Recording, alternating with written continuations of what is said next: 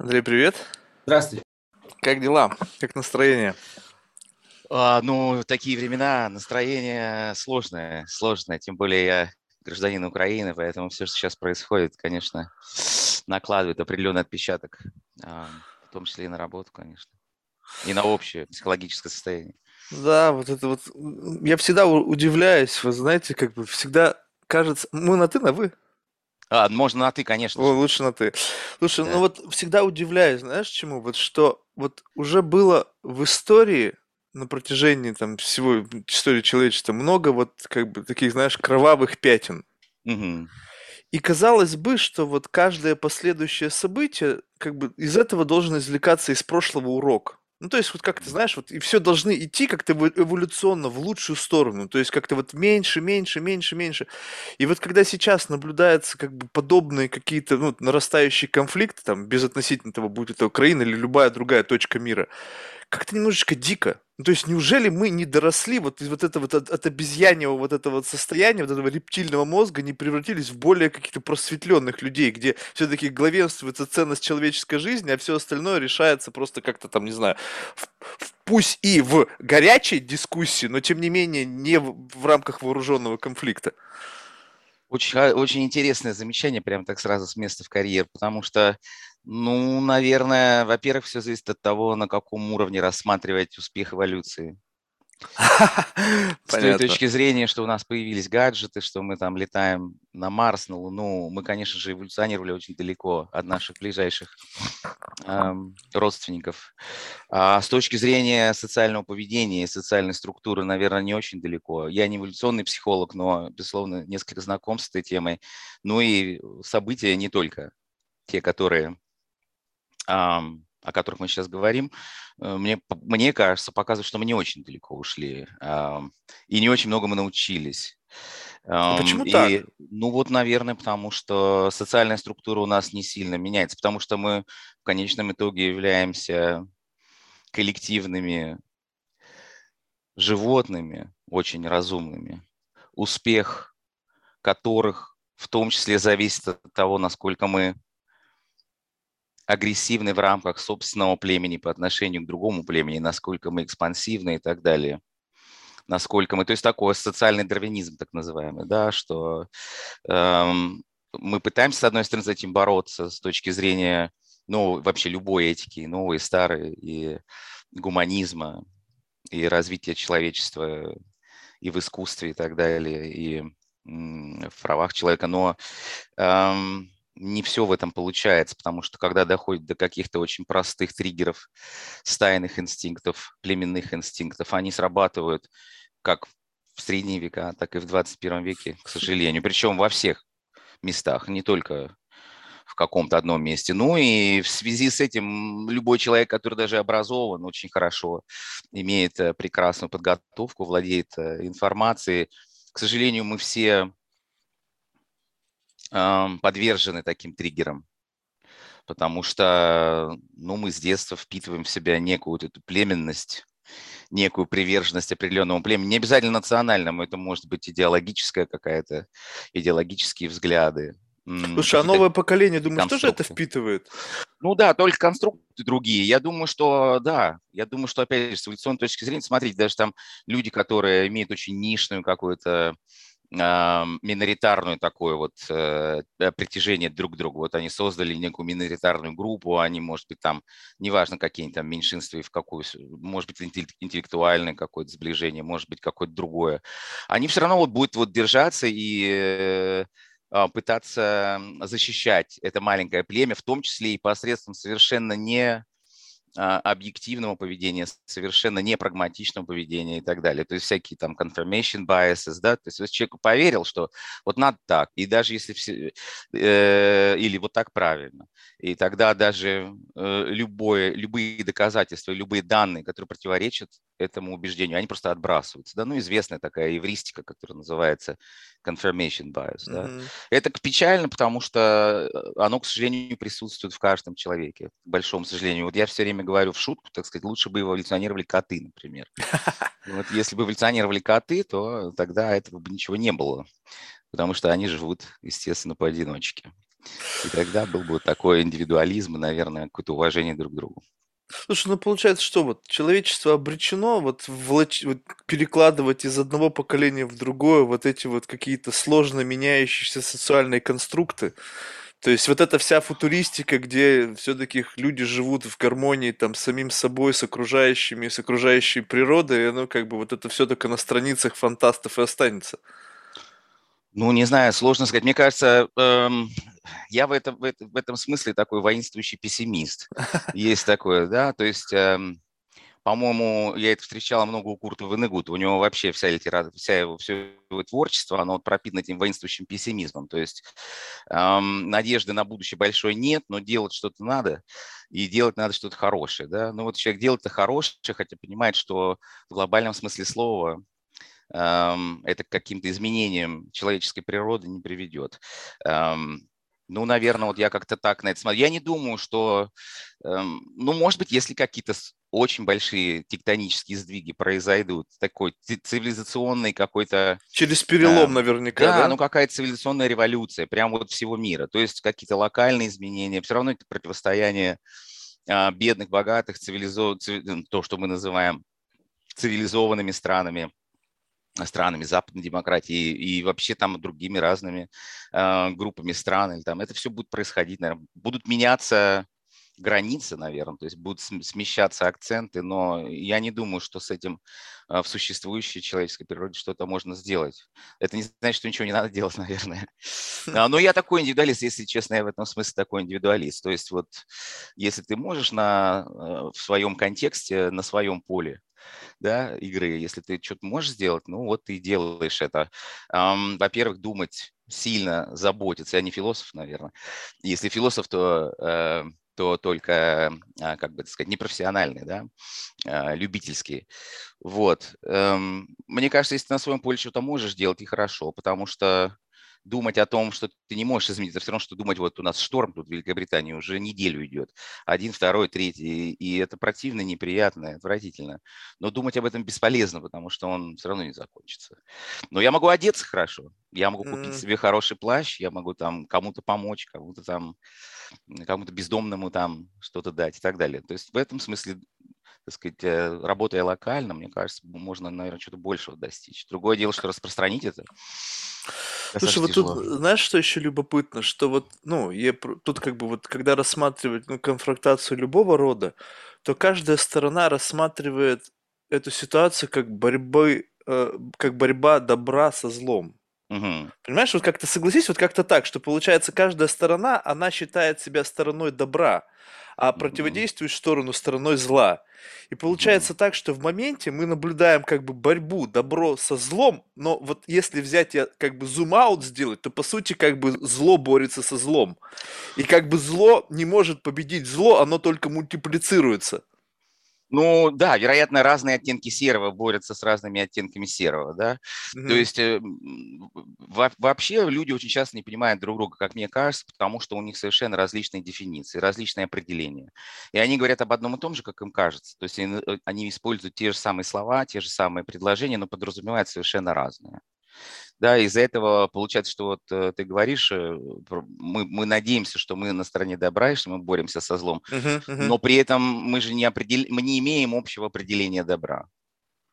Более того, э, даже локальное какое-то ограниченное определение добра, принятое в, мо... в моем племени, условно говоря, да, или в моем круге, оно во многом имплицитно, то есть оно во многом подразумевается, но не оговаривается, да.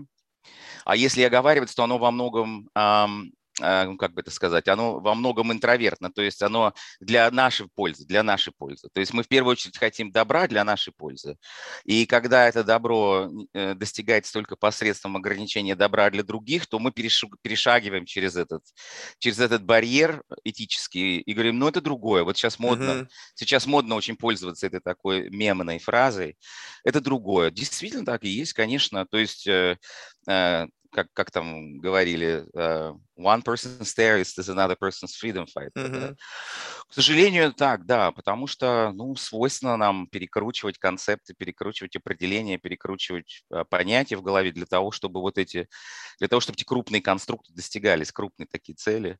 И во многом, еще раз говорю, мне кажется, что во многом это обусловлено вот социальной структурой эволюционно, которую мы приобрели эволюционной. То есть э, есть триггеры, которые при всем образовании, при всем этическом воспитании, вот они срабатывают, когда достигается порог кипения, какая-то точка кипения, они вот срабатывают, и человек начинает творить что-то совершенно не то. При этом думая, что творит добро, конечно. Слушай, а вот тебе не кажется, что если, ну то есть ведь э, все беды как бы, ну, за, за, замышляются единицами, но творятся руками простого народа. Ну, то есть вот замыслил кто-то там где-то там в какой-то там верхушке что-то там, и постепенно вот этот спрут, вот этот идеологический какой-то червь начинает рас, распространяться, распространяться, и потом руками людей, которые, в общем-то, даже не думали об этом еще вчера, творятся какие-то ужасные вещи. Вот если бы люди были немножечко поспокойнее, вот скажем так, вот, ну, я не знаю, это, конечно, глупо звучит, вот, учитывая нынешнюю ситуацию, да, как бы быть не то чтобы релевантным, но как-то пытаться ну, то есть, как бы не поддаваться вот на вот этот вот какую-то истерию. То есть, если вот как бы это как бы, ну, там, ребята, вы договоритесь, но на нас вот так вот, не, mm-hmm. как бы это не свалится. Мы не, мы не встанем под ружье, там, строй, там, еще что-то. То есть, как бы вы, и вот если не будет вот этой вот раскачки в массах, что, в принципе, единственный, как бы, ну, способ вот, как бы сдвинуть это с мертвой точки, то ничего и не произойдет. Интересный, очень интересный, опять же, вопрос. Это хороший вопрос социологам, политическим ученым и эм, антропологам даже. Вот, э, то есть частично твой комментарий Э, относится к вопросу о роли личности в истории. То есть насколько, ты говоришь, там люди приняли решение наверху, и давай его каким-то образом спускать до э, исполнителей, то есть до простого народа, где начинают, ну, простого, опять же, в кавычках, народа, где люди начинают страдать. Чем ниже это, это все осадки проникают, mm-hmm. тем больше человек страдает или совершает какие-то поступки, которые ему, может быть, не свойственны и так далее. Это очень интересный вопрос, насколько появление этих личностей, которые в кавычках или без кавычек принимают некие решения, которые потом влияют на вас, насколько это обусловлено исторической перспективой и эм, вот как, каким-то развитием геополитической ситуации там, или исторической ситуации, насколько это обусловлено этим и насколько это обусловлено каким-то такими вот э, тем, что появился вот человек, какой-то идиосинкратичный такой параметр, да, появился человек, и он говорит, буду делать так. И это потом влияет на миллионы. Это очень, наверное, какой-то взаимоза... Я тут конечно, не, опять же, не специалист, но мне кажется, там есть и то, и другое. Но во многом, я все-таки считаю, что во многом там э, объективно все это происходит. То есть складывается определенная ситуация. Если не придет условный Иванов, то придет условный Петров рано или поздно, который вынужден будет в этой ситуации как-то себя вести, что-то с ней делать. А, при условии, например, ну, если, если это условно Иванов или Петров, они хотят сохранить некий статус-кво или развить этот статус-кво до еще более а, оптимального для своего племени состояния. То есть вот он считает, этот человек, что а, мы хорошие, нам нужно укрепляться, нам нужно развиваться. Если у него есть так, такой императив, то эм, он все равно будет, он должен быть решен. Это как вопрос к историкам, кстати, хороший вопрос. Ну, наверное, эм, я не скажу ничего нового, что вот э, две предыдущие мировые войны, да, они, э, кто же это сказал из э, политиков начала 20 века, что Первую войну было проще допустить, чем не допустить. Mm. То есть ситуация сложилась таким образом, что ее было проще, проще допустить, чем попытаться предотвратить. Это страшно, правда же? Это страшно. Как, какая-то ну, безысходность ну, да, жизненного ну, пути. Такие, так, э, так разложились эти тектонические плиты и напряжение между ними, что и то не решил это. То есть Первая мировая война не решила этот вопрос. Ее решил этот вопрос, так сказать, европейского мироустройства решила Вторая мировая война, еще более кровавая. То есть пока этот эм, а, пока это напряжение не снято, пока э, какой-то социальный договор не достигнут между этими племенами, сторонами, у которых есть претензии друг к другу. Наверное, не то, что вообще не важно, кто там придет и какая личность будет принимать решения личности во множественном числе. Но, э, э, ну да, какая-то, наверное, некий баланс есть, какое-то Ты знаешь, это, между... это вот какая-то вот странная вещь, то есть, вот, ну, то есть, с одной стороны, как бы вот активная политическая позиция, как бы она как будто бы важна с точки зрения, как бы, ну, движения в правильную сторону, то есть, то, что есть большие массы людей, которые как бы не согласны там с какими-то там несправедливыми решениями, начинают э, как бы менять ситуацию в стране. Но с другой стороны, вот это вот и есть тот самый как бы вот взрывной материал, угу. который в случае правильной манипуляции обращается как бы в оружие войны. То есть если, вот представь себе такую ситуацию, она, наверное, чисто фантастической может жить только у меня в голове, что э, как бы люди абсолютно вот как бы стагнируют. То есть вот что-то происходит там наверху, там вот, ну, вот это, скажем так, что есть профессиональные политики, это их работа. Они там какие-то козни строят друг другим политикам, но на, э, на общество это вообще никак не влияет. Пришло время голосования, они просто берут и голосуют против. То есть бе, не эмоционально, просто на основании просто какого-то рационала. Так, мы mm-hmm, по вот этим метрикам оценили, жизнь стала хуже, этот человек в этой там крысиной возне нам не подходит, убрать. Mm-hmm. И все. И то есть не получается, что вот эта вот тусовка, она между собой только может... Вы... Окей, ребята, вы можете между собой взять и, как раньше, дуэлянты, выйти на в поле, взять шпаги и там повоевать. И все. Угу. И, и как бы кто проиграл, ну окей, мы признаем поражение страны. Но, но вы затели, вы там и разбираетесь. Без вот втягивания нас в эту историю. Вы же что-то там не можете поделить. У нас-то все окей, мы живем, да, у нас есть свои собственные проблемы. Но давайте не будем. Вот ваше эго обращать в боль и страдания для миллионов людей. Ну вот если бы коты эволюционировали, было бы, наверное, так. Но дело в том, что эти люди, о которых ты говоришь, вот эм, это э, когда скажем, опять же, я не хочу э, привязываться к конкретному политическому контексту, но вот когда некие люди говорят, ну, откуда же берутся откуда берутся вот эти взяточники или там воры там или еще кто-то, то есть какие-то плохие бюрократы, администраторы, эм, кто угодно, полицейские там, да, откуда они берутся? Так откуда? Это плоть и кровь твоего народа. Это, это люди, которые вчера были твоими одноклассниками. То есть это тоже часть племени. Они тоже часть и продукт того же самого племени. Поэтому, э, э, э, поэтому вот, ну, трудно развести какой-то принять трудно развести, и мне кажется, даже бессмысленно разводить. Вот есть они, а есть мы, потому что они – это и есть мы. Понимаешь, да, но, я, но, вот сейчас бы убрать, вот убрать бы вот этого там, убрать бы, например, опять же, Иванова условного, и заживем. Да с чего вы взяли? Во-первых, он не один. Во-вторых, еще раз, это часть, это объективный, объективная черта того общества, в котором ты живешь. Это продукт твоей жизни. Это то, что... То есть каждый народ достоин своего правителя, кто сказал. Вот оно приблизительно так, мне кажется, есть. То есть думать о том, что, окей, э, мы сидим, смотрим, как они работают, а потом идем, голосуем и их выгоняем из, э, из этого поля. Во-первых, то, что они делают, многим нравится. То есть многие смотрят не пассивно, не то, что есть они, а есть мы. Говорят, да, это не просто а, э, наши правители, там, да, это наши люди, это наше лицо, это наш, это наш фронтенд, интерфейс между нами и окружающим миром. Вот мы, нам нравится наш интерфейс, вот этот вот интерфейс нас устраивает. Вот, а, и, э, и, и отделить так или иначе, ну, то есть э, то, что я уже сказал, отделить некий, отделить класс элиты от простого народа, чтобы это не знать. Ну, это же не совсем элита, просто люди, которые как-то просочились Понимаю, в эту ну, узкую да. воронку.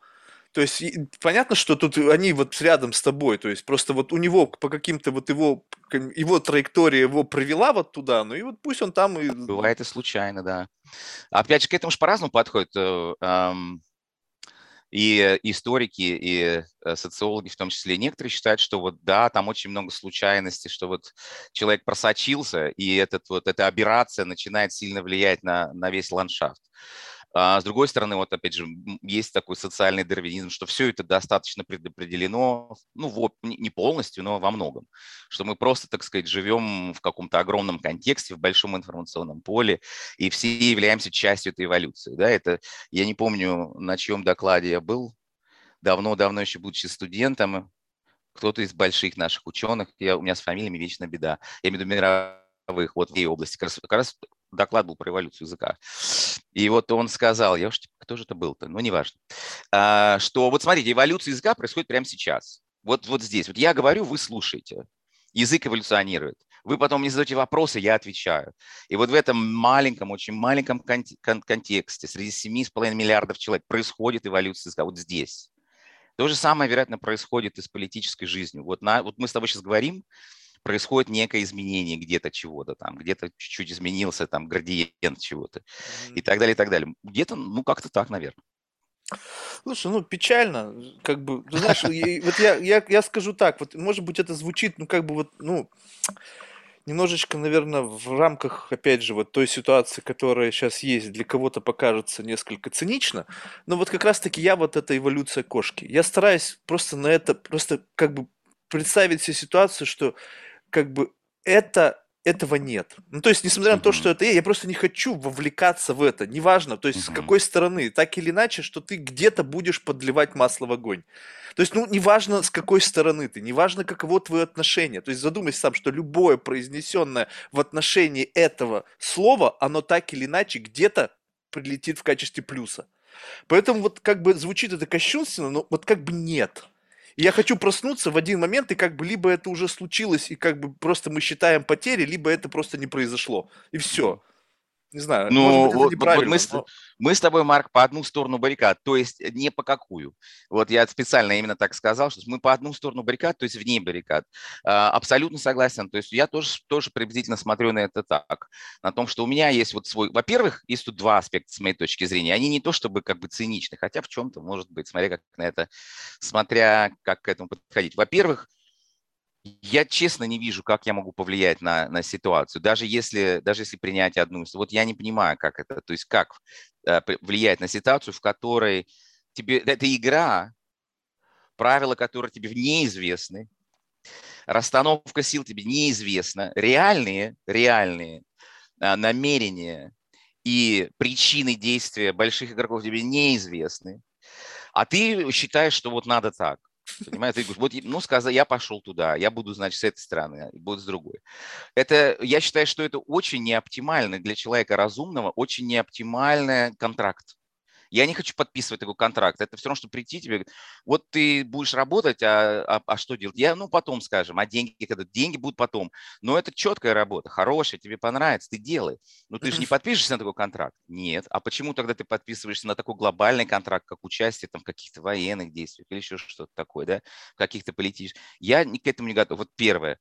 Второе, к сожалению, это позиция а, очень Ой, очень печальная. Почему? Эм, я думаю, ты со мной согласишься. Она печальная, потому что эм, когда ты себя, когда есть четко развели, провели демаркационные линии, вот белый, вот красный, ну, Тихий Дон, да, uh-huh. например, провели демаркационные линии, вот здесь белый, здесь красный, ты должен принять одну из сторон, а ты говоришь, я не хочу ее принять, но мне не нравится, а тебе говорят, ты должен, ты говоришь, ну почему, если мне принесли, извините меня, э, два в ресторане, два пропавших блюда, и говорят, ты должен их съесть, но я не хочу есть пропавшую еду, понимаете, я хочу свежую, а они говорят, свежей нет, но я все равно при этом не захочу есть, правда ведь?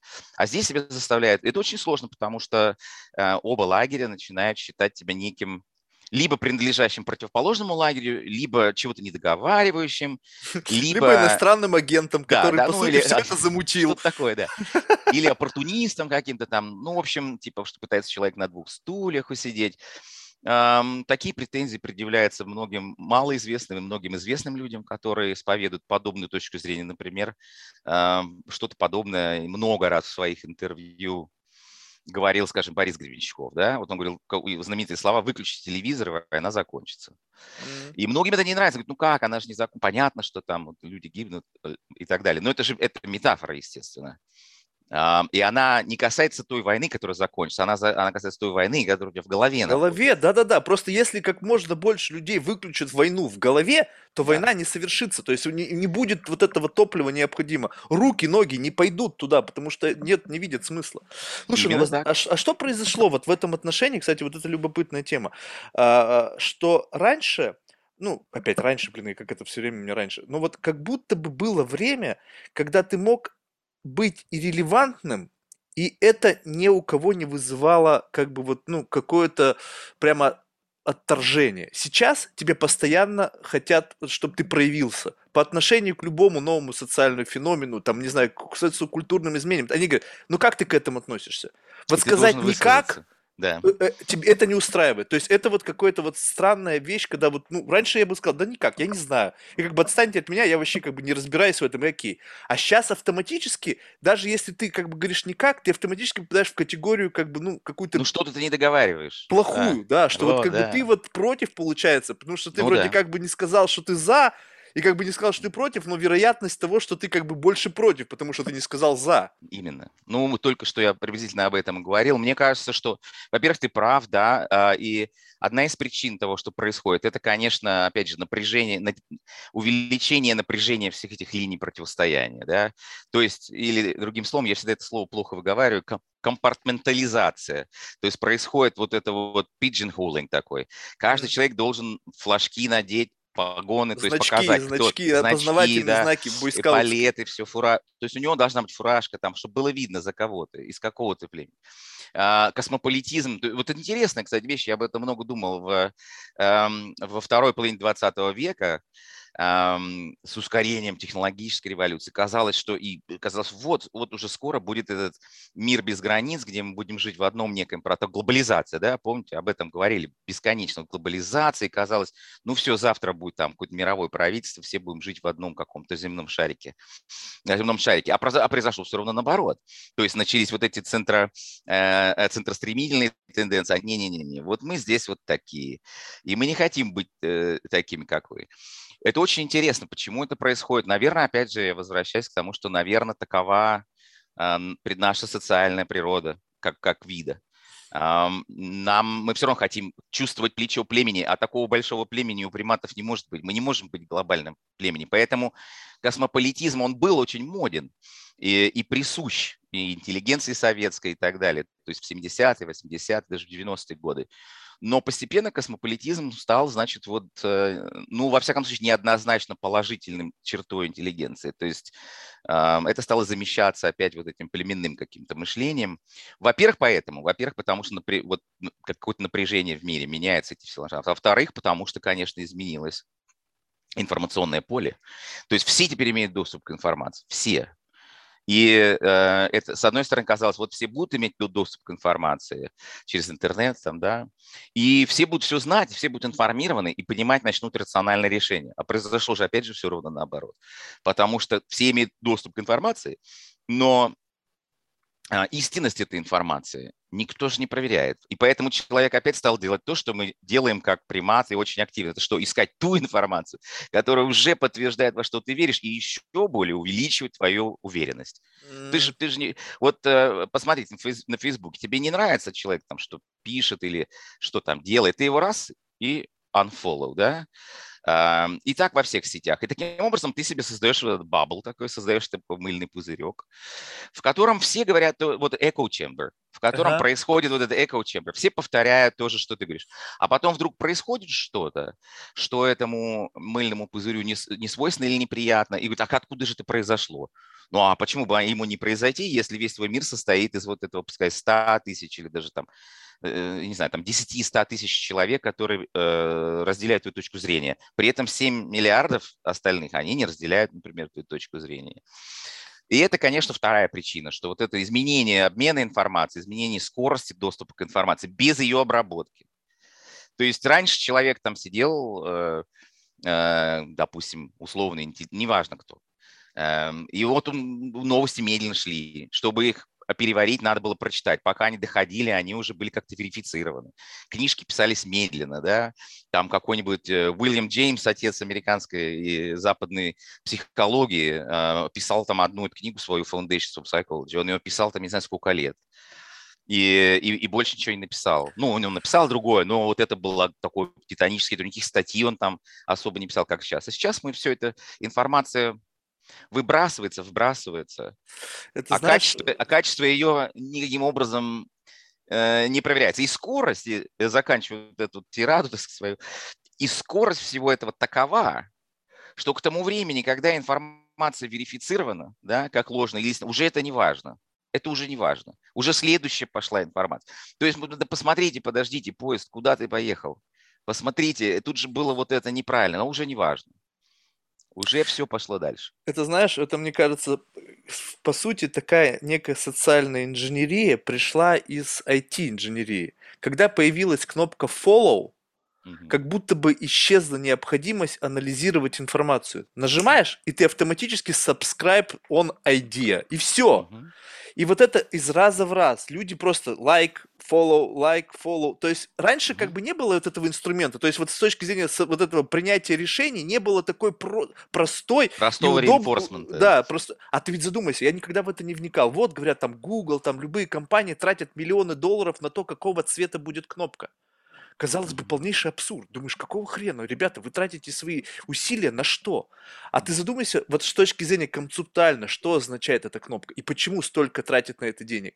Потому что это и есть момент, когда ты принимаешь решение. Бум, и ты уже как будто в теме. И вот этот социальный кон- конструкт, э, концепция, он просто блик, by default загружается в голову, и ты уже все. Ты уже ну, как да. бы в, в этом, как бы ты вошел в этот информационный бабл.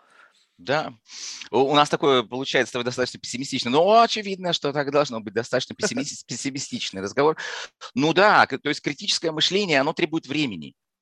Критическое мышление требует времени, обработка информации требует времени. А скорость жизни изменилась настолько, что времени на это нет.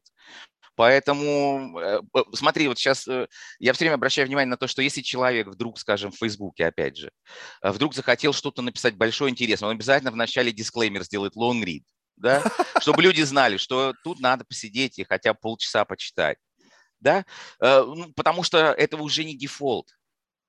Раньше был дефолт, там люди стояли газеты читали, я помню, 80-й год, когда я был э, подростком, да, вот тогда перестройка, стали газеты везде, я помню, везде были стенды по всему городу, стенды из газет, и люди стояли часами, читали эти газеты там э, плечом к плечу.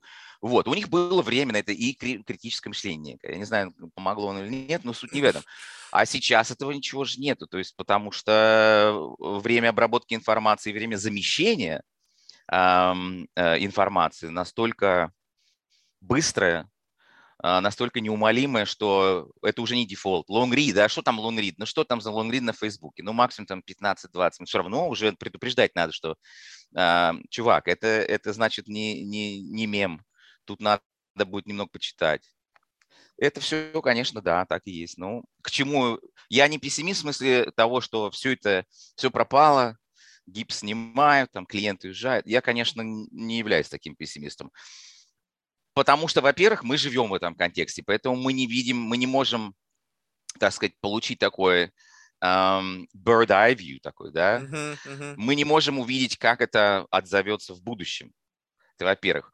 Во-вторых, ну, потому что, в принципе, наверное, я думаю, человеческое общество неубиваемо в том смысле слова, что ну, это во что-то другое обратиться. И в-третьих, потому что не хотелось бы ну, не хотелось бы, вот мне 50 лет, да, но мне не хотелось бы звучать как дедушка, потому что, когда мы были э, подростками, то родители пытались нас, значит, от телевизора там оторвать, вы говорили, что телевизор мозги все сожрет. Теперь интернет мозги все сожрет. Ну, телевизор не сожрал, наверное, интернет не сожрал, что-то изменится. Э, но я не думаю, что прям это все doom and gloom такой. Эм, просто интересно наблюдать это.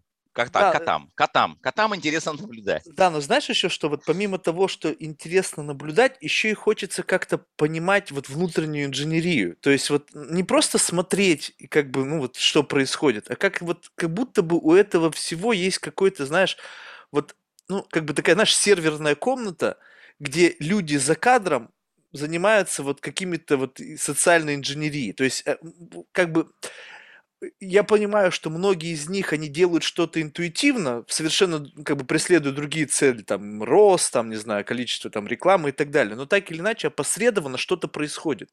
Mm-hmm. И как бы понимая вот эти все тонкости вот этой вот игры, ты как бы можешь, ну, знаешь, самое страшное осознать, что ты, ты часть игры, и ты как бы как солдатик, который вообще не понимает, что делает. Ну, то есть вот как-то ты движешься, и ты раз оказался, ты как бы уже, не знаю, там прошел там какие-то предустановленные шаги. И ты думаешь, как так получилось?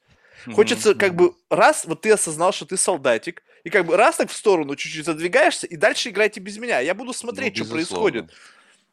Безусловно, потому что тот, кто владеет информацией, владеет миром. И я уже сказал там минут 10 назад, да, что у меня тоже такое ощущение, что ты находишься на игровом поле некой, некой сложной шахматной игры, в которой правила тебе не очень известны, ты не очень понимаешь. Особенно правила верхнего уровня, то есть правила mm-hmm. вообще, как, как эта игра структурирована, какие там есть игроки.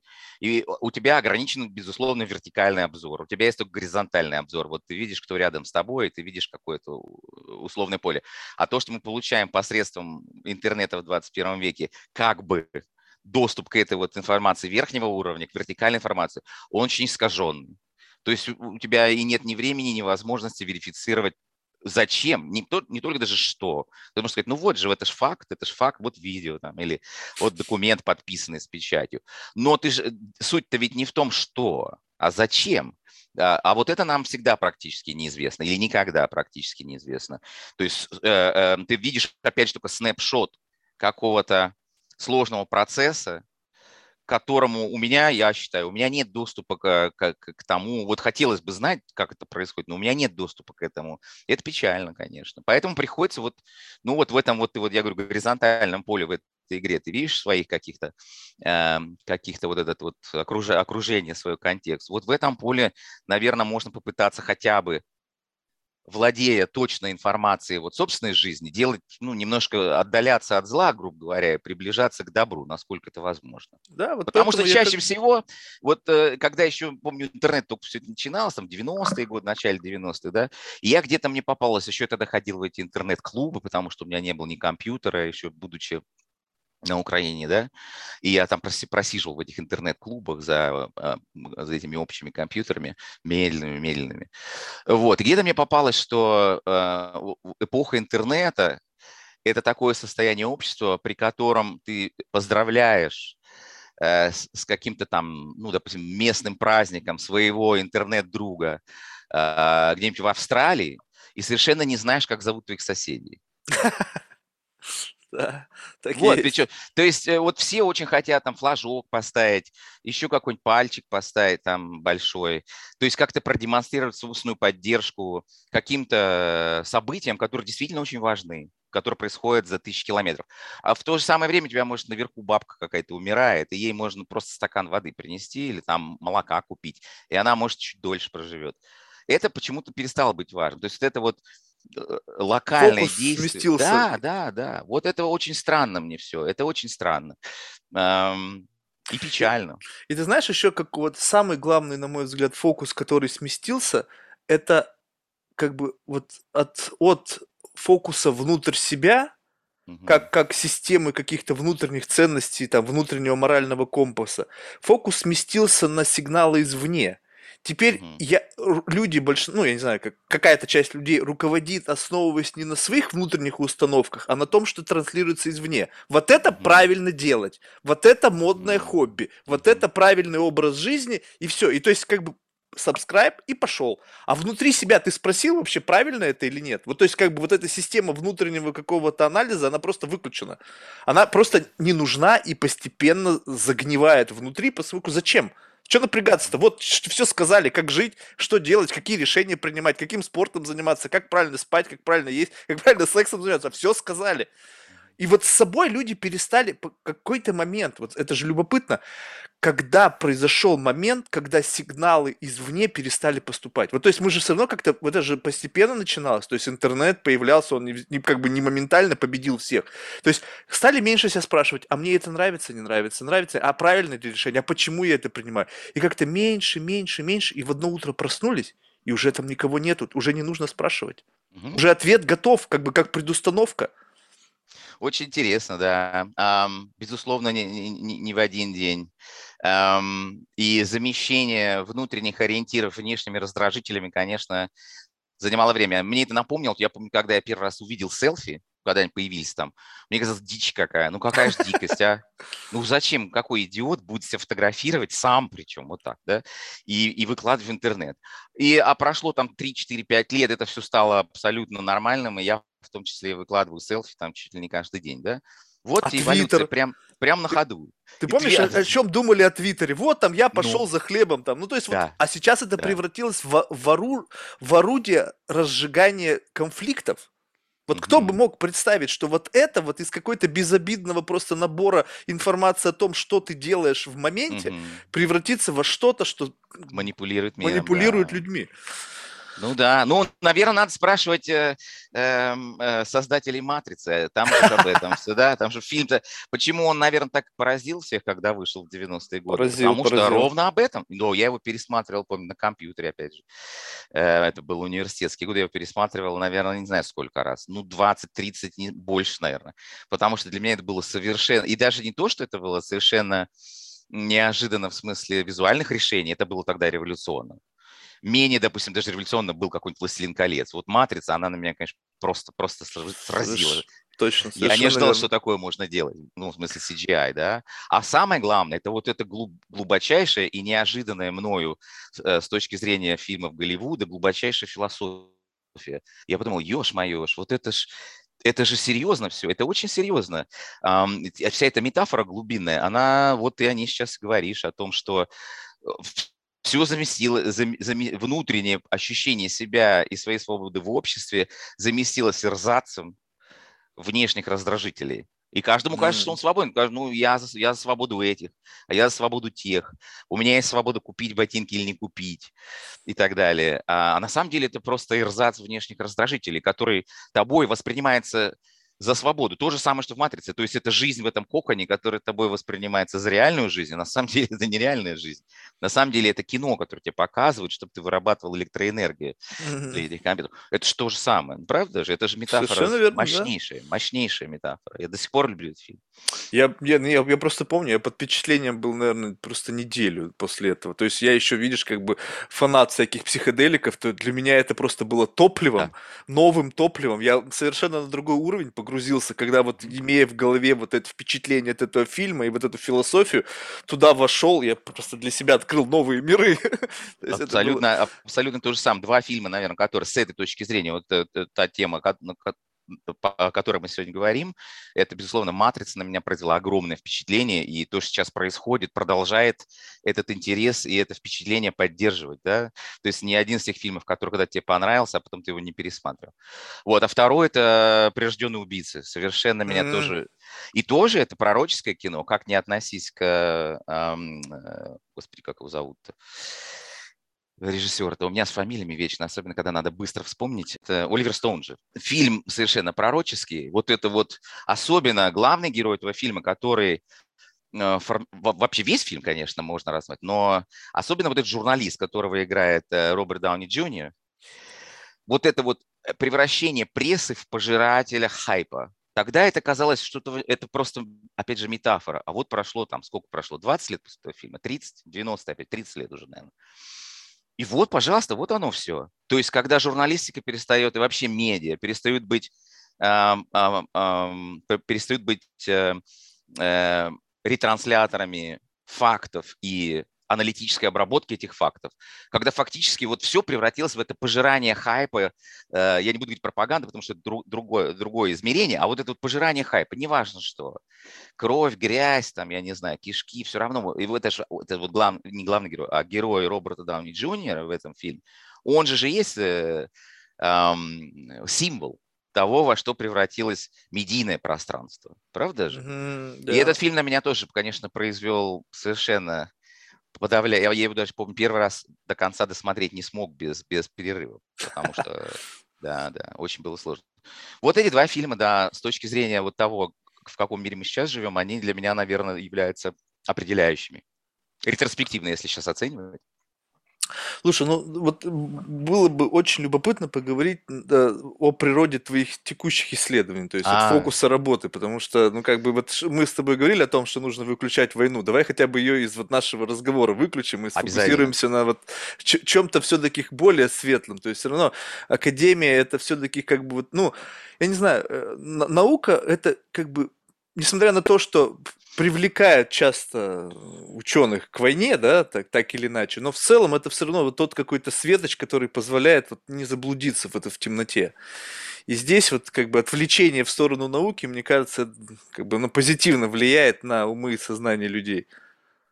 Ну, у нас тоже много, конечно, в, в этой области изменилось, в том числе и в сторону как раз э, печального отхода от энциклопедичности интеллигенции к э, индустриализации, да, то есть мы стали скорее мастеровыми, То есть современный ученый и на Западе, и не только на Западе, это все-таки больше мастеровой.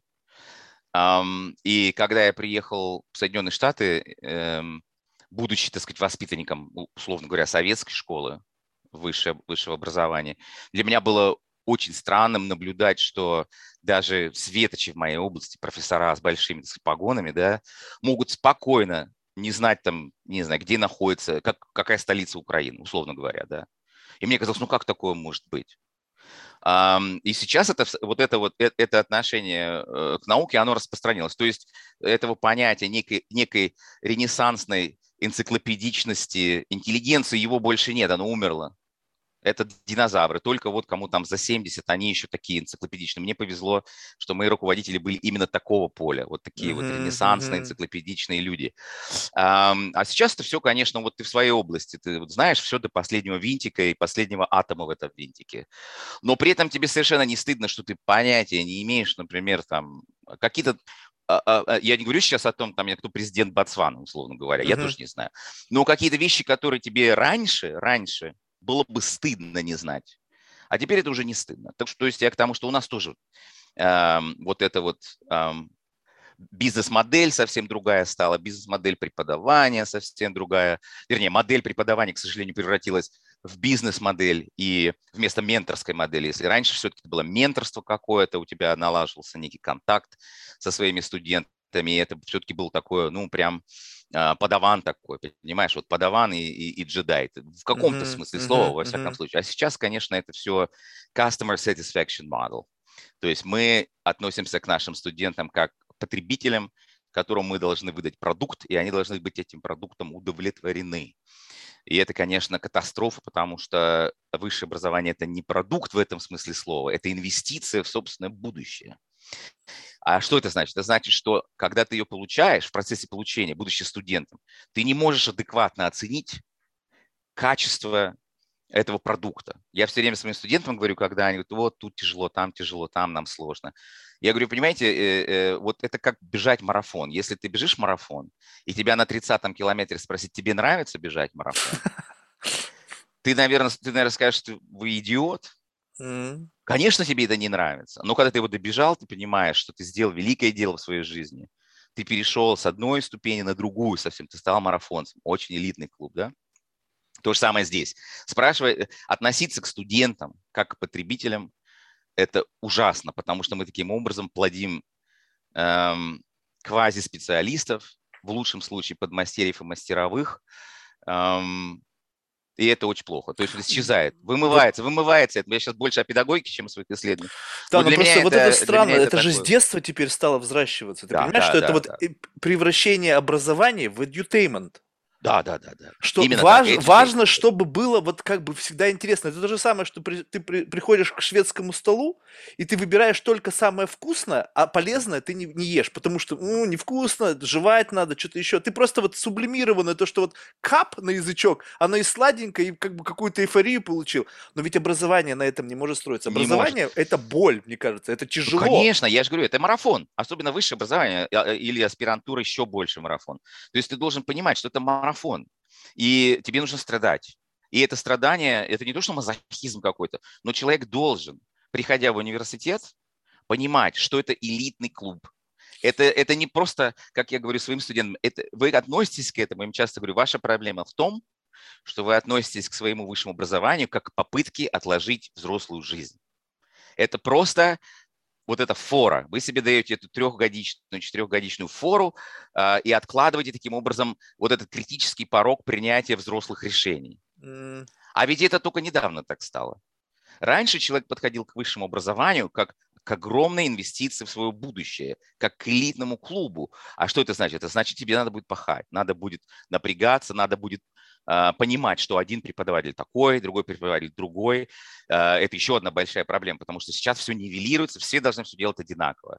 Лекции должны быть одинаковыми, фидбэк должен быть одинаков и так далее. И так далее. То есть все унифицируется, подводится под какой-то а, под знаменатель. Но хороший университет, в моем смысле, в моем понимании, он как раз хороший именно потому, что там все разные. Один строгий, другой веселый. Один так оценивает, другой так оценивает. Потому что жизнь такая. Марк такой, Андрей другой. И в жизни не будет, э, что все марки будут одинаковые, и все Андреи mm-hmm. будут одинаковые. Они все разные. И тебе нужно находить возможность взаимодействовать с любыми людьми, потому что такова жизнь. А мы, к сожалению, искусственно воспитываем вот этих потребителей, которые думают, и в будущем они будут также на работе потреблять. Но этого же не будет. Это очень грустно. Я, э, извини, что я про педагогику, у меня просто не, не, период, период такой сейчас как раз, в смысле того, что у меня сейчас как раз э, идет оценка работ по моему курсу. И я постоянно пытаюсь, так сказать, высказывать свою точку зрения, но она миноритарна теперь, то есть это точка зрения меньшинства, потому что, почему? Потому что этот разговор вышел из того, что, о, чем мы говорили ранее, из-за того, что быстро все должно, раздражители должны быть быстрые, удовлетворение должно быть быстрое. Понимаешь, в чем дело? У нас, например, в Великобритании вот э, качество университета во многом или его позиция определяется так называемым National Student Survey, да, где студенты оценивают, как им нравится и как им не нравится. Но это вот здесь я говорю, это все равно, что спрашивать марафонца на 30-м километре, нравится тебе или не нравится.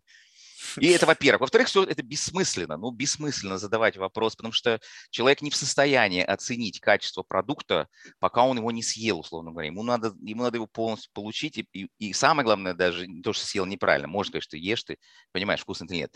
Но такой продукт, конструкт такой комплексный, как образование, Тебе нужно хотя бы, чтобы прошло 3-5 лет после получения диплома, чтобы понять, что там было качественно, что там было некачественно. Вот сейчас я могу говорить о том, я считаю, как бы я, скажем, изменил что-то в своем высшем образовании, когда я был студентом. Вот. Но если меня спросили тогда, я, что бы я ни ответил, это было бы бессмысленно. То есть совершенно, совершенно никакого отношения к качеству образования не имело. Это первое. Извини, что я долго так. А второе, это все, конечно, последствия бизнес-модели. Последствия того, что вот whatever we say, то есть как бы мы с тобой тут не разорялись, как бы я не разорялся собственным э, со своими коллегами, обсуждая этот вопрос. Решения принимают те люди, которые используют бизнес-модели, нацеленные на повышение прибыльности университета. И в принципе, если их честно прижать в углу, особенно после рюмки водки, они скажут, да плевать мы хотели, наверное, все. У нас есть одна задача, чтобы градиент был в рост чтобы градиент был в рост. Мы должны расти в рейтингах, и мы должны приносить большую прибыль. Вот и все. А раньше, естественно, этой проблемы не было, потому что высшее образование было уделом элиты, и им было, им было все равно. То есть деньги эти, они, никто об этом не думал. Потому что это был не удел всех-всех-всех, как сейчас. Раньше это был удел элиты, им не нужно было всего этого. Сейчас вот сложно себе представить, я просто помню свои студенческие годы, что преподаватель по философии, первая лекция, я помню, заходит, такая женщина волевая была, просто вот, знаешь, вот прям вот кремень.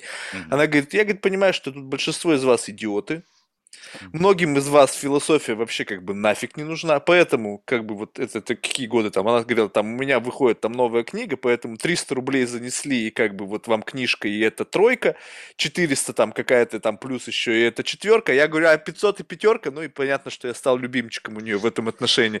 Вот, и сейчас, чтобы вот как бы вот, ну, как бы, представляешь, я просто представляю, во что превратилось отношение профессор-студент, это mm. какой-то такой очень сложный вальс, который как бы ограничен определенными рамками. Ты это не скажи, постоянно должен обдумывать, что ты говоришь. Я просто вижу, как западные вузы, как бы, ну, что происходит со студентами. То есть вот от, они выходят оттуда с, с набором, ну просто я не знаю, каких-то вот, ну, таких тараканов, ну, то есть mm. с этим же жить как-то надо дальше, семьи строить, mm-hmm. развивать, не знаю, там экономики стран, бизнесы и так далее. Но если в тебе вот столько вот как бы, как бы красных линий, красных зон, там стоп-слов, там еще чего-то, как ты жить-то с этим будешь? Mm-hmm. Кошмар. Ну, тут есть два. Ты, как бы, мне кажется, затронул два аспекта. Эм, во-первых, это интеллектуальная свобода. Э, на нее, безусловно, сейчас, с моей точки зрения, идет определенное а, давление со всех сторон. Эм, и это плохо. То есть я, безусловно, считаю, что особенно в, в, в интеллектуальной среде э, университетов должна быть интеллектуальная свобода. Человек должен иметь право э, говорить о том, что он считает верным, э, с научной точки зрения, безусловно, а не просто я считаю, что Земля плоская. Там, да, ну, э, да даже на самом деле, если университет, я считаю, что если университет считает, что вот им, им нужен такой преподаватель, который рассказывает про плоскую землю, да, да пускай будет. Я считаю, что абсолютно в этом ничего плохого. Просто люди перестанут туда идти. В этом смысле слова я, так сказать, считаю, что есть рынок интеллектуальный, да, и он выдавит такой университет, такого преподавателя рано или поздно. Искусственно ограничивать, что можно, говорить, чего нельзя, это глупость. Потому что это опять нивелирует качество, это нивелирует э, э, и это нивелирует, это снижает смелость научную, потому что человек должен быть смелым. В науке должен быть, Конечно. Да, это self-censorship. Вот. Эм, это с одной стороны. А с другой стороны, с каким багажом у нас выходят студенты, да, но а, это последствия в том числе и первого, и того, о чем мы говорили раньше, ну, с таким багажом очень, очень рафинированным и мало, э, мало приспособленным, наверное, к сегодняшней жизни. Ну, может быть, опять же, я хоть и пессимист, но я думаю, что все это выровняется. Что значит выровняется? Это преобразуется. То есть, пере, как там было, э, э, перемелится мука будет, да, mm-hmm. это все преобразуется эволюционно в то, во что это преобразуется. Что-то, то есть происходит, безусловно, во всех этих областях, о которых мы с тобой сейчас говорим, происходят, безусловно, мощнейшие сдвиги тектонические. Меняется цивилизационный вообще контекст, все меняется. Мы сейчас находимся в центре этого потока, потому что нас, нам, нас так угораздило родиться, да, и Э, как бы мы ни старались быть объективными, отстраняться, как и ты и я это делаем, отстраняться от вовлеченности в эти, в, в эти так сказать, стычки, войны и так далее, или племенные принадлежности. Как бы мы этого ни старались, мы все равно не можем получить полного объективного взгляда. Но я думаю, что история человечества нам показывает, что перемелится мука будет. А, будет другая, другая, другие люди, другое все будет. И они будут жить какой-то совершенно другой жизнью. Наверное, вот сейчас меняется университет, университет в эту сторону. Э, вернуть назад уже ничего нельзя. Кроме таких университетов типа как Кембридж и Оксфорд, где, где они могут себе это позволить, где система менторская, где классы, так сказать, когорты там по пять человек. У меня сын учится в Оксфорде, да, и у него первый курс пять человек был на юридическом mm-hmm. факультете. Пять. А у нас первый курс 450 человек. Ужас. Вот тебе отличие. Мы же не можем так. Да, у него, безусловно, там нет никаких, так сказать, фактически экзаменов. Все это менторство. То есть он встретился с преподавателем, они сели, там кофе пьют, он ему говорит, вот эссе твое так, туда, сюда, здесь. И представляешь, добавить, какая здесь, здесь важна роль этого человека, Конечно. поскольку это будет определять жизненный путь. Это же коридор безусловно. мысли формируется под воздействием авторитета этого человека. Безусловно, безусловно. Это очень важно. Но мы не можем, назад уже отыграть нельзя. Университеты никогда не вернутся в то, что там был Болонский университет в каком 12 веке, который в 11 был основан, или там Оксфорд, Кембридж, это уже нельзя отыграть. Таких университетов будут, безусловно, потому что элите надо где-то где, э, учиться. Но в основном это все-таки будут более такие крупные бизнес, бизнес-модели, к этому все идет. Если, конечно, не, не многие, ну не многие, но я слышал такое мнение, что, конечно, это может и в обратную сторону привести, привести к, к надуванию пузыря и его разрушению, то есть как, так же, как финансовый кризис там восьмого года, то есть пузырь, э, количество студентов больше, больше, больше, работ, э, трудоустройств меньше, меньше, меньше, и на каком-то этапе это как вот эти вот все, э, как они там называются, subprime mortgages, да, то есть долго много, толку мало, и потом рано или поздно это может, конечно, взорваться, это, ну и приведет тогда либо к еще большей, как сказать, а, мегаломании, то есть университеты там вместо, скажем, сейчас у нас 126 университетов, если я правильно помню, в Великобритании, допустим, из них останется 20. Ну, то есть все сольется, какие-то uh-huh, перестанут uh-huh. существовать. Либо к тому, что часть просто закроется и перестанет существовать. Такое тоже может быть. Опять же, я, я не готов прогнозировать, будет ли так, как есть, потому что я все-таки вижу какой-то, какой-то, как сказать, предел. То есть опять же, как по-английски, мы уже по дну скребем, понимаешь? То есть мы скребем по дну. Вы, вы, вы, выскребывает эти, это население молодое, которое придет и деньги занесет. Ну, то есть заплатит за образование. Уже там дно, там уже дно, дальше некуда копать. А mm-hmm. это значит что? А, а, а модели все у нас рассчитаны на рост. Все модели-то рассчитаны на рост, то есть должен быть бесконечный рост, он же не может быть, так же, как во всех этих вот э, э, в кризисе 8 года. Так Тут что, еще... я думаю, еще... есть предел. Тут еще что любопытно, что вот это, а, это же такой как бы, ну, единая система, что рынок труда он как-то отдает предпочтение ребятам там из Велик School, ну, то есть этот Boys Club, да, там мы там в нашей юридической фирме, мы там все дружим из Еля, да, и, соответственно, вот этот, как бы, ты хочешь что работать в этой юридической фирме, будь добр, закончи Ель, и тогда, возможно, вот это там как раз-таки сложная система выстраивания менторских отношений, практики уже готовы и все остальное. И, и, и ну, безотносительно к, к Велик, да, вот просто, в принципе, как бы топовым вузом. Соответственно, система устройство на работу это как бы некий, то есть у тебя есть вот этот вот диплом вот этого образования, значит у тебя шансов больше. Но угу. ведь что-то стало меняться. Люди понимают, что как бы я учусь ради чего? Ради того, чтобы получить какой-то набор ну, как бы знаний, знаний. то есть что, что-то делать.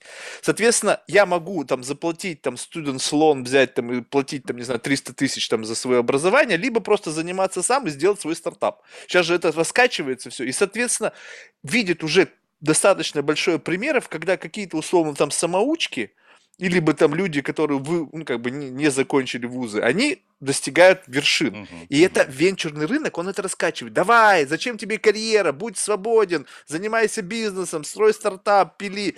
И как бы получается, что наступает как бы конфронтация между образованием, где говорят, что учись, потому что ты не устроишься на работу, не получишь хорошую там зарплату, соответственно, твоя жизнь пойдет ко всем чертям. И эти тут маячат, у нас куча денег, гигантская ликвидность, давай-давай, нафиг тебе работать на дядю. И как бы получается и без того под дну шкребут, а еще и отток. Потому ну, что ну, потому что, опять же, если подходить к этому эволюционно, талант должен найти себе. То есть талант, люди продолжают рождаться даже в большем количестве, значит, среди них есть талантливые люди. Это же очень простая, простой математический факт. И им нужно, у них чешется. У них чешется же, им, если они не получают это в связи с тем, что у них, например, нет средств или доступа к этому элитному образованию, они все равно должны каким-то образом найти себе применение. И такие люди будут всегда. Вот сейчас они находят, например, посредством того, что они идут таким венчурным путем, да, они идут там, Илон Маск, условно, там говорят, да, то есть все, mm-hmm. как-то сам человек э, вылупляется, там, движется, э, э, идет наперекор всему этому, да. Это с одной стороны. С другой стороны, ты затронул очень интересную тему. Вот э, это продол... сохраняющийся слой очень маленький, сохраняющийся слой элиты, да, который продолжает все делать так же, как они делали в 17 веке. То есть вот эти вот микро, микроклассы, микроменторинг, так сказать, все очень офлайн, все очень, все очень лично. Uh-huh. Это очень интересный факт, потому что, ну, наверное, тебе тоже попадалась такая идея, что вот когда появился интернет, оказалось, что это удел богатых, все эти гаджеты, все это вот, это денежек стоит, компьютеры, доступ к интернету, телефон. А теперь это становится уделом бедных. То есть это как Совершенно раз... верно. Это жизнь матрицы. Вот, вот э, да, а, а богатые как раз и элита, они как раз продолжают жить офлайн продолжают писать ручкой, продолжают встречаться, так сказать, и пожимать друг другу руки, потому что они в один и тот же ель ходили. Это очень интересное такое смещение э, контекстов. Опять же, маятник, да, вот появилась когда вся технология. Ну, технология – это элита. Вот ты владеешь технологией, ты золотой. А теперь все раз поменялось. Теперь технологию всех. У всех. Э, все включены в матрицу, а элита наоборот – Наоборот, вот мы летаем друг к другу, мы продолжаем не в зуме сидеть, а друг к другу летать. Mm-hmm. Продолжаем на одних там, на яхтах встречаться, обговаривать все лично. Тогда это очень интересно. Ну вот это любопытно. Вот э, я просто, вот мне всегда интересно, что, скажем так, вот есть вот эти вот, особенно когда вот эти династии, да, там из поколения в поколение переходят традиции. Но вот перейдет ли это в будущее. То есть такое ощущение, что с каждым последующим переходом количество детей, которые принимают традиции там своих отцов и дедов, как будто бы сокращается. То есть вот у нас было так, там, твой дед ходил там в Гарвард, ты пойдешь в Гарвард, там, и твои внуки. Говорит, не, не хочу никакой Гарвард. И яхта мне твоя нафиг не нужна. Я вон буду заниматься там серфингом где-нибудь на Бали, писать там какой-нибудь сраный код никому не нужно. А что, мне же ничего не надо. И дети мои будут, я не знаю, будут ли вообще. То есть как бы, и вот тут вот, мне кажется, понимаешь, вот такой некий как бы поколенческий перелом. Мне кажется, это самый, самый yeah. страшный кошмар для yeah. как бы патриархов семьи, когда они видят, что все, дерево загибается, следующего ростка там не появится, не появится нового выпускника Гарварда, потому что ему нафиг это не надо. Его там заставили, он, окей, он там отучился там, под палкой, от, потому что его, траст его сказали там закроют или еще что-нибудь. Но все, ну, мы с тобой сегодня прям пишем синопсис, так сказать, этих огромных изменений во всех областях, от, а, а, от социальной до политической до образовательной. Ну да, все меняется, я согласен. Просто вот мы живем, мы живем в эту эпоху, когда все меняется не просто все, а меняется очень быстро. И, естественно, end product, вот это он нам неведом. И это, конечно, самое интересное, потому что непонятно, что из этого вырастет. Да, ну давай, может, все-таки да, да. твоих исследований, потому что это Безусловно. Очень... Безусловно. А, ну, я много раз, разными вещами занимаюсь. Я такой вообще всеядный довольно-таки ученый.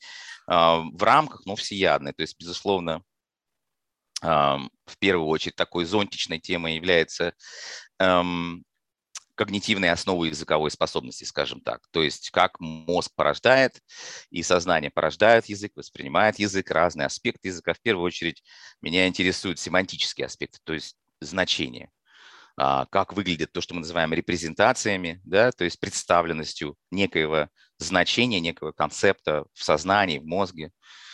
Вот. Эм, ну и билингвизмом. В последнее время я много стал заниматься билингвизмом. Меня втянули некоторые мои коллеги, в первую очередь из Милана, вот втянули в эту повестку дня. И э, тоже очень интересно, потому что там много интересного происходит. Э, наверное, для научно-популярной публики как раз это, это более интересно, чем как мозг формирует значения, там, э, это немножко все-таки более специализированная такая тематика, а, которая интересует больше лингвистов, психолингвистов, э, философов. Э. Эм, вот. А билингвизм, да, конечно, это всем понятно, во-первых, потому что теперь мы все билингвы, монолингвов практически не осталось, то есть мы все говорим на двух и более языках. И, конечно же, очень интересно, что же там происходит, когда вот два языка у тебя в голове, как они взаимодействуют между собой. Ну вот, и э, два, два как бы таких э, достаточно известных хорошо явления, которыми мы занимаемся сейчас – и э, особенно в взаимодействии с сотрудничестве с Высшей школой экономики в Москве, где я приглашенным профессором являюсь. Вот. С одной стороны, мы занимаемся влиянием билингвизма на общие когнитивные функции, в первую очередь на внимание и то, что мы называем executive control, исполнительным контролем. Да? Эм, и с другой стороны, таким эффектом, который называется атрицией, языковой атрицией, языковым распадом. И, и это такой феномен, эм, при котором некие аспекты владения родным языком начинают разрушаться при э, в ситуации, когда человек начинает владеть и э, развивает вторую языковую способность или языковую способность к второму языку. И тут несколько, опять же, очень интересных вопросов, почему это происходит, как это происходит, происходит ли это э, по, по принципу use it or lose it, а, потому что ты меньше начинаешь говорить на родном языке, или это происходит по принципу замещения категориями второго языка, то есть ты начинаешь по-русски, любой человек, проживающий за границей, замечает, что он использовать начинает там английские конструкции, например, там, которые, если ты живешь в английском. Не, ну они просто очень удобны некоторые, ну просто Но... по-русски сложно, это надо целое предложение сказать, или как-то а тут бам, и как-то вот все оно входит. Ну да, ну, но это происходит и с другими языками, то есть вот э, мы занимаемся такими вопросами, э, если говорить о билингвизме, вот вопросом языковой атриции, языкового распада родного языка и э, вопросами влияния двуязычия и полиязычия, многоязычия на общие когнитивные функции, в первую очередь внимание и когнитивный контроль, то есть способность удержания, переключения внимания и так далее, контроль ошибки внимания. Я знаешь, это как лично для себя рассматриваю. Это как подключение какой-то библиотеки знаний. Угу. То есть ты вот когда, то есть это же по сути, э, ну, если не брать каких-то культурных особенностей, история написана на разных языках, история всего человечества. И в момент того, когда то же самое событие описывалось другим языком, в силу того, что в языке есть культурные традиции и какие-то свои системы вот этих как бы смысловые конструкции, как будто бы происходит некое изменение вот с точки зрения вот этого флейвора от события. Угу. То есть, когда ты как бы об одном и том же слушаешь на другом языке, как будто бы это дает тебе какой-то, ну, знаешь, как бы дополнительный способ увидеть что-то, чего не было, когда это описывалось на родном языке. И это очень любопытно. Я как бы не могу это до сих пор себе объяснить, когда вот как бы одно и то же, но на другом языке я как будто бы что-то новое выхватываю.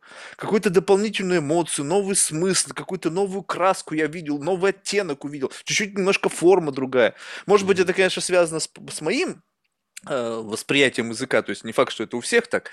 И э, это очень любопытно. Но вот еще более любопытно то, что ты сказал, что вот люди, у меня действительно есть большое количество людей, которые ну просто напрочь разучились говорить на русском говорить языке. языке. И хотя они не так рано приехали, то есть одно дело, если mm-hmm. ты там ну, в три года, в четыре, понятно, там что там в детстве, там родители тоже в какое-то время уже меньше и меньше говорят, но тем не менее. То есть в позднем да, возрасте, да, в, там, да. в 15, там, в 20 лет, и сейчас им там, ну, чуть больше быть больше 40, там, за 50, и они вообще уже как бы им тяжело. Не-не-не, Марк, нафиг на русском, давай, не на, давай английском. на английском. Mm-hmm. Думаю, блин, да come on. Ну, я, вот смотри, э, это очень интересно, потому что я, тебе, я могу признаться, что э, вот когда я начал работать э, со своими московскими коллегами в 2014 году, а, а это в 2014 году э, про, на, началось, ну, в конце 13 допустим, а уехал я за границу в 2002, то есть вот, значит, там 12 лет, да, я говорил практически только на английском. И мне, мне, ну, мне не стыдно в этом признаться, мне пришлось себя заставлять восстанавливать, то есть переучиваться, условно говоря, заново учиться говорить по-русски без того, чтобы спотыкаться без конца и края, чтобы э, постоянно вставлять эти кальки английские, грамматические, лексические. Э, это очень сложно. И хотя я уехал за границу, то есть я уехал в Соединенные Штаты в 31 год, я уже был взрослый человек, уже работал преподавателем долгое время к тому, как, к моменту отъезда. Мне пришлось заново, заново восстанавливать э, для того, что, потому что мне приходится и лекции читать в России, и общаться с коллегами там и так далее. И, естественно, я такой вообще максималист и пурист такой, так сказать, я приверженец того, чтобы все было красиво. И да, да, пришлось очень много над собой работать для того, чтобы э, не звучать вот это вот как варяг, да, не звучать как приехавший непонятно там э, у тебя что-то с микрофоном. На, насла, наслайсите немножко колбасы. Да, да, вот, вот это вот. Вот оно меня, оно меня самого раздражает. Э, я понимаю, что в этом ничего плохого нет. Это абсолютно нормально, тем более этим занимаюсь профессионально. Это абсолютно нормальный феномен, который можно изучать, и никакого тут э, качественного э, значения нету, скажем так, да. Но мне самому, мне хочется, мне хочется, приезжая в русскоязычную среду, э, звучать так, чтобы не возникало вопросов по поводу качества моего родного языка. Слушай, вот еще любопытный момент. Вот у меня не произошло переключение. Ну, то есть я, если я концентрированно как-то в какой-то среде, где действительно как бы, ну вот просто вот, и причем это общение потоковое, оно не просто, я даже нету времени остановиться, в какой-то момент времени, может быть, у меня были такие несколько концентрированных погружений, может быть, там вот месяц, мозг, ну, чуть-чуть начинает как бы думать на, от, иностран... от, от русского языка, и как будто бы я даже проскакиваю так, что могу там прямо вот думать, может быть, несколько часов на, на английском языке.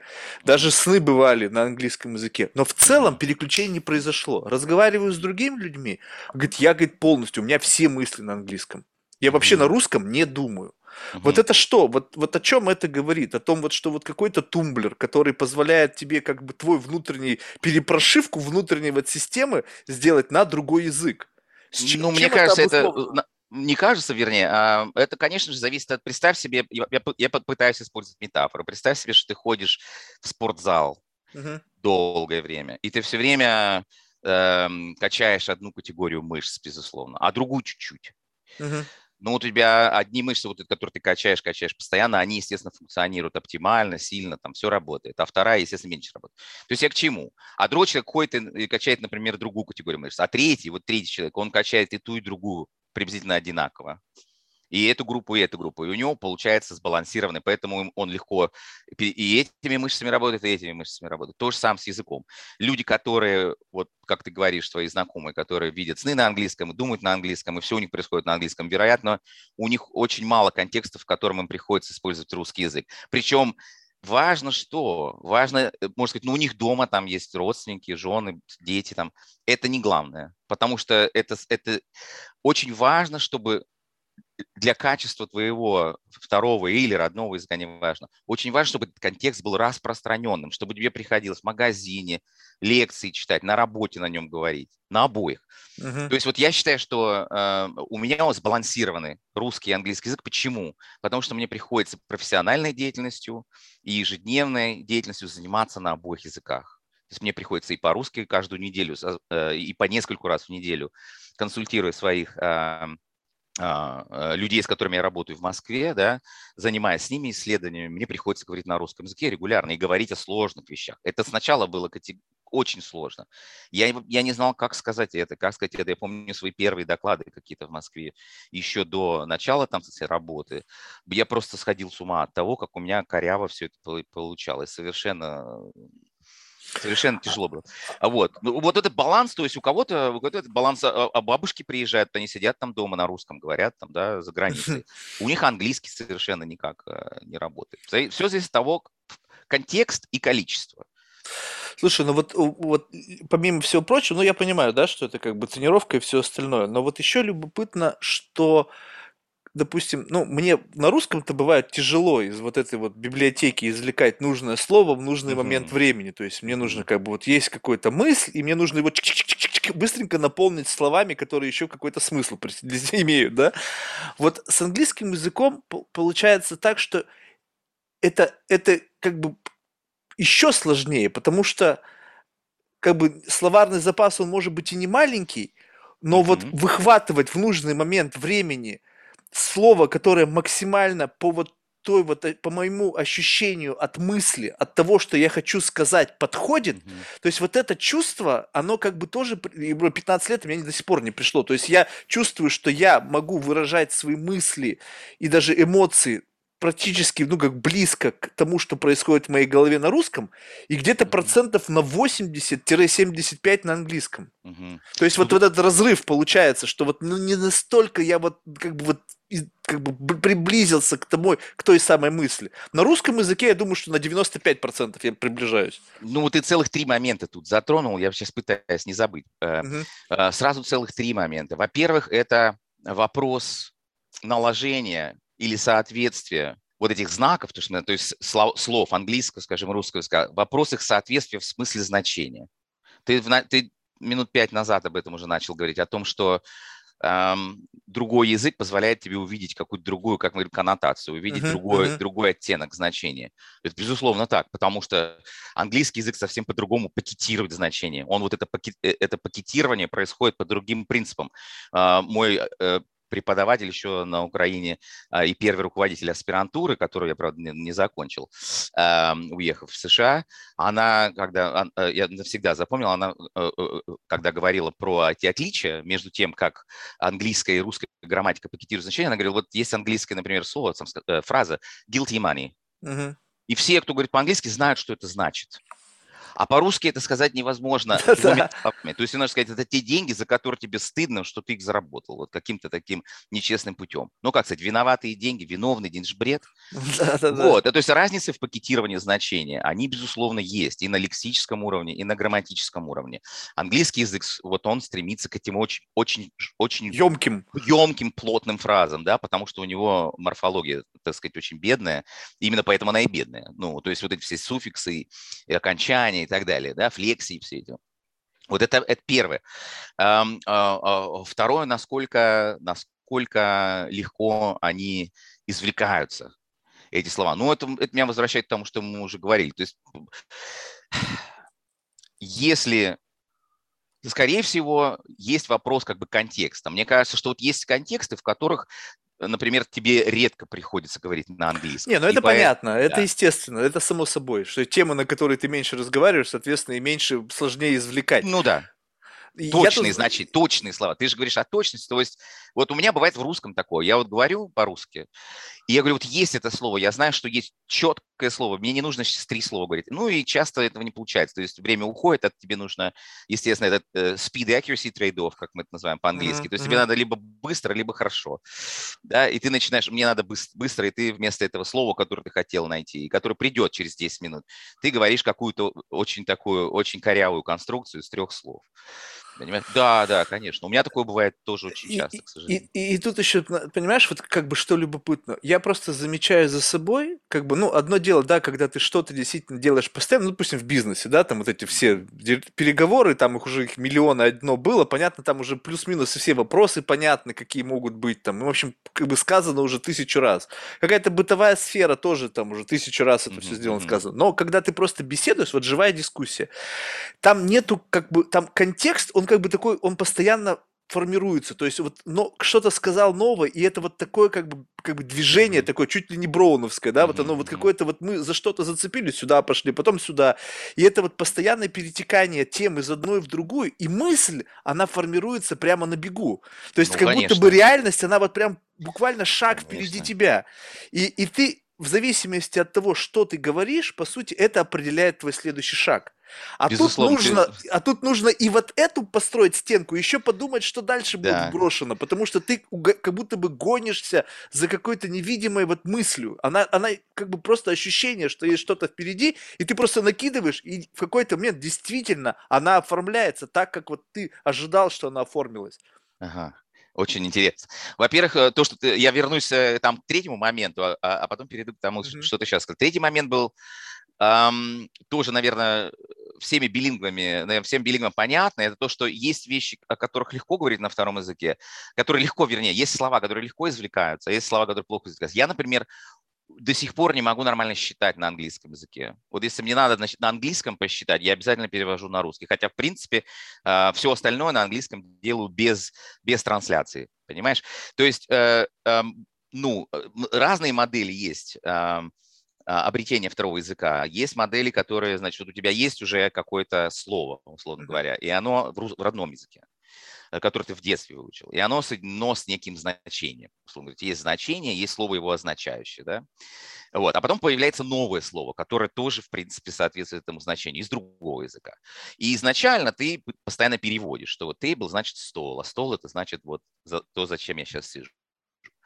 А потом вот это слово второго языка получает прямой доступ к значению. Тебе уже не надо транслировать, постоянно переводить, да? Uh-huh, uh-huh. Ты, поэтому ты начинаешь быстро. Но есть те области, те, те, части лексического, э, те части лексикона, словарного запаса, которыми ты редко пользуешься на неродном языке. Например, счет. Вот я редко считаю, мне не приходится считать на английском. Поэтому, хоть я уже говорю на английском такое огромное количество лет, и работал переводчиком до этого, то есть я уже уехал в США, э, свободно разговариваю на английском, и преподаю столько лет, я не могу считать на английском языке. Это очень медленно происходит. Вот спроси меня, сколько будет там 9 plus 7, мне придется думать, мне так 9, 7, 15, понимаешь, там 16, sorry. Вот. Это потому что, ну, это, э, там продолжает сохраняться это, это, это вот это э, логика, при которой слово неродного языка должно быть переведено через слово родного языка для того, чтобы достичь значения. На это уходит время и усилия. Двойная конверсия. Да, тебе нужно... Кон... Да, кон... надо одно другим.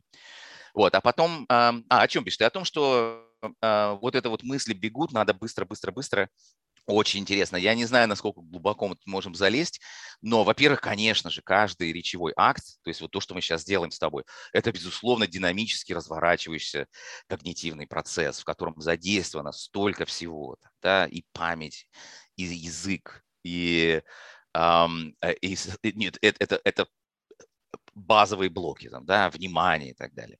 Но, кроме этого, хоть мы в интернете сейчас разговариваем, не, в, не а, офлайн, так сказать, да, не, не, не в реальной жизни, мы пытаемся сделать, что мы, мы пытаемся иметь некий, мы пытаемся иметь какой-то контакт, он работает, и поэтому беседы. Это мой руководитель аспирантуры, вот в его теории это называется alignment, то есть есть такой interactive alignment.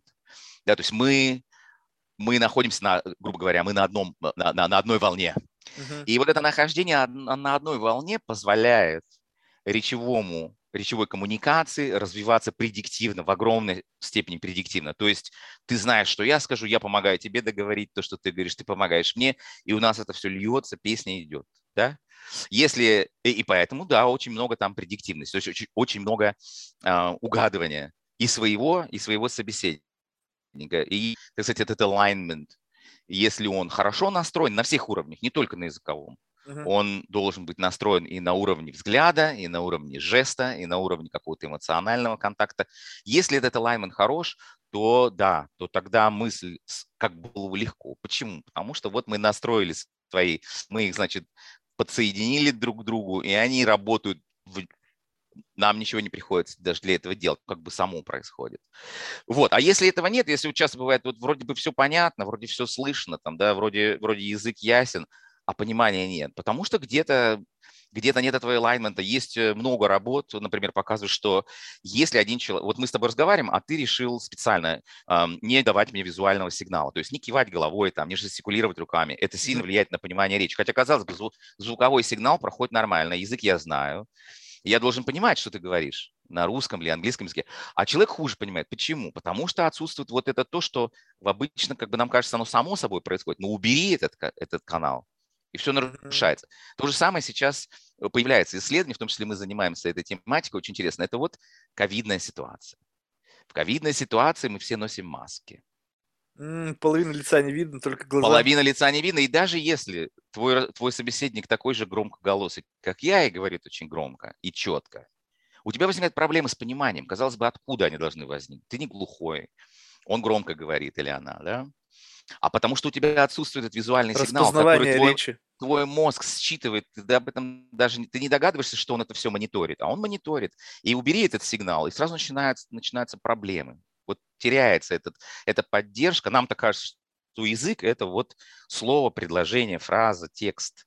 А язык, языковое общение, особенно если это не книжку мы читаем или лекцию, это вот то, что мы сейчас с тобой делаем, где каждый вот этот вот уровень, уровень, на котором мы с тобой на одной волне, он, каждый уровень важен.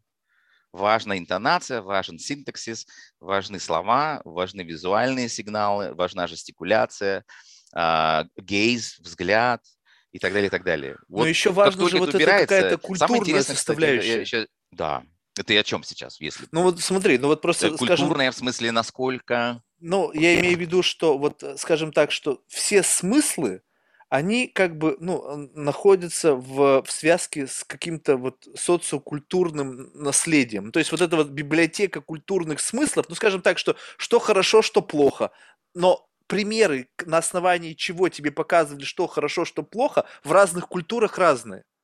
Соответственно, вот это как бы... Ну, конечно, контекст. Поним, понимание вот этой вот разницы мне кажется, очень сильно тоже влияет. И поколенческий, и социокультурный. То есть, то есть тут есть историческая перспектива, безусловно, поколенческая, и социокультурная перспектива. Понятно, что э, вот, ну, люди там моего поколения, эм, э, которые родились э, в Советском Союзе, там впитали какую-то советскую семантику и э, все эти социальные конструкты. Понятно, что многие вещи для нас очевидны в разговоре, и а, их не нужно на сухом берегу договариваться об определениях.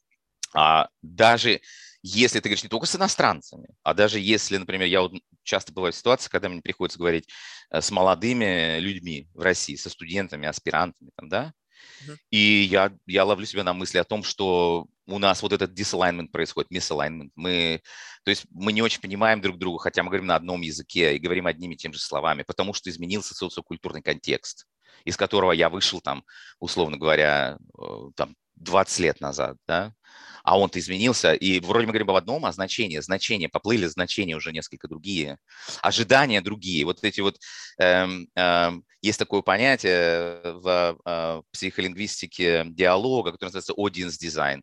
То есть, когда я тебе говорю что-то, у меня есть некий дизайн того, что ты сейчас там происходит в твоей голове. То есть mm. я, я не просто говорю, чтобы тебе сказать вот это слово и вот это предложение, то есть транслировать информацию, а я пытаюсь смоделировать подсознательно как эта информация преобразуется в твоем сознании. Это как она отзовется во мне. Да, да, да. То есть я, я, я не просто речевой акт такой совершаю, а я совершаю речевой акт, моделируя, как ты его воспринимаешь. То есть вот один дизайн. Вот.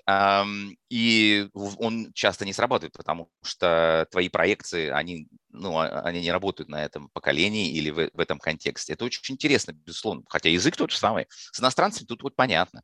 Тут понятно, что вообще у нас совсем разные, вот эти схемы так называемые, то есть схем, схемы наши разные очень, и поэтому э, бывает непонимание. Ну и даже на родном языке это э, происходит. Вот мне вот это очень любопытно, как словами э, создавать внутри человека правильную эмоцию для того, чтобы вот этот enlightenment получился.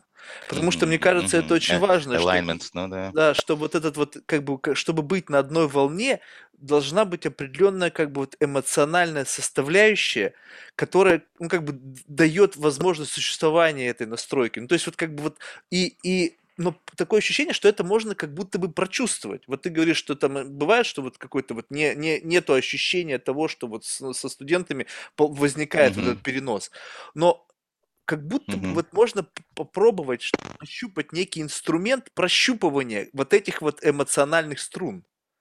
И вот мне, допустим, это очень любопытно в том плане, что, ну, представляешь, вот такая вот беседа, то есть это же абсолютно какой-то вот, э, ну, фантастический сценарий. Два совершенно, ну ладно, у нас мы с тобой предварительно побеседовали, но ведь не со многими это происходит. Представь себе, раз и два совершенно разных человека с абсолютных, возможно, разных кусков планеты, образа жизни. Бум, в два часа вот какой-то беседы, и нужно максимально быстро попытаться вот эту вот волну, которая волну вот так поймать. вот настроить быстренько эквалайзер так, чтобы у нас все выстроилось.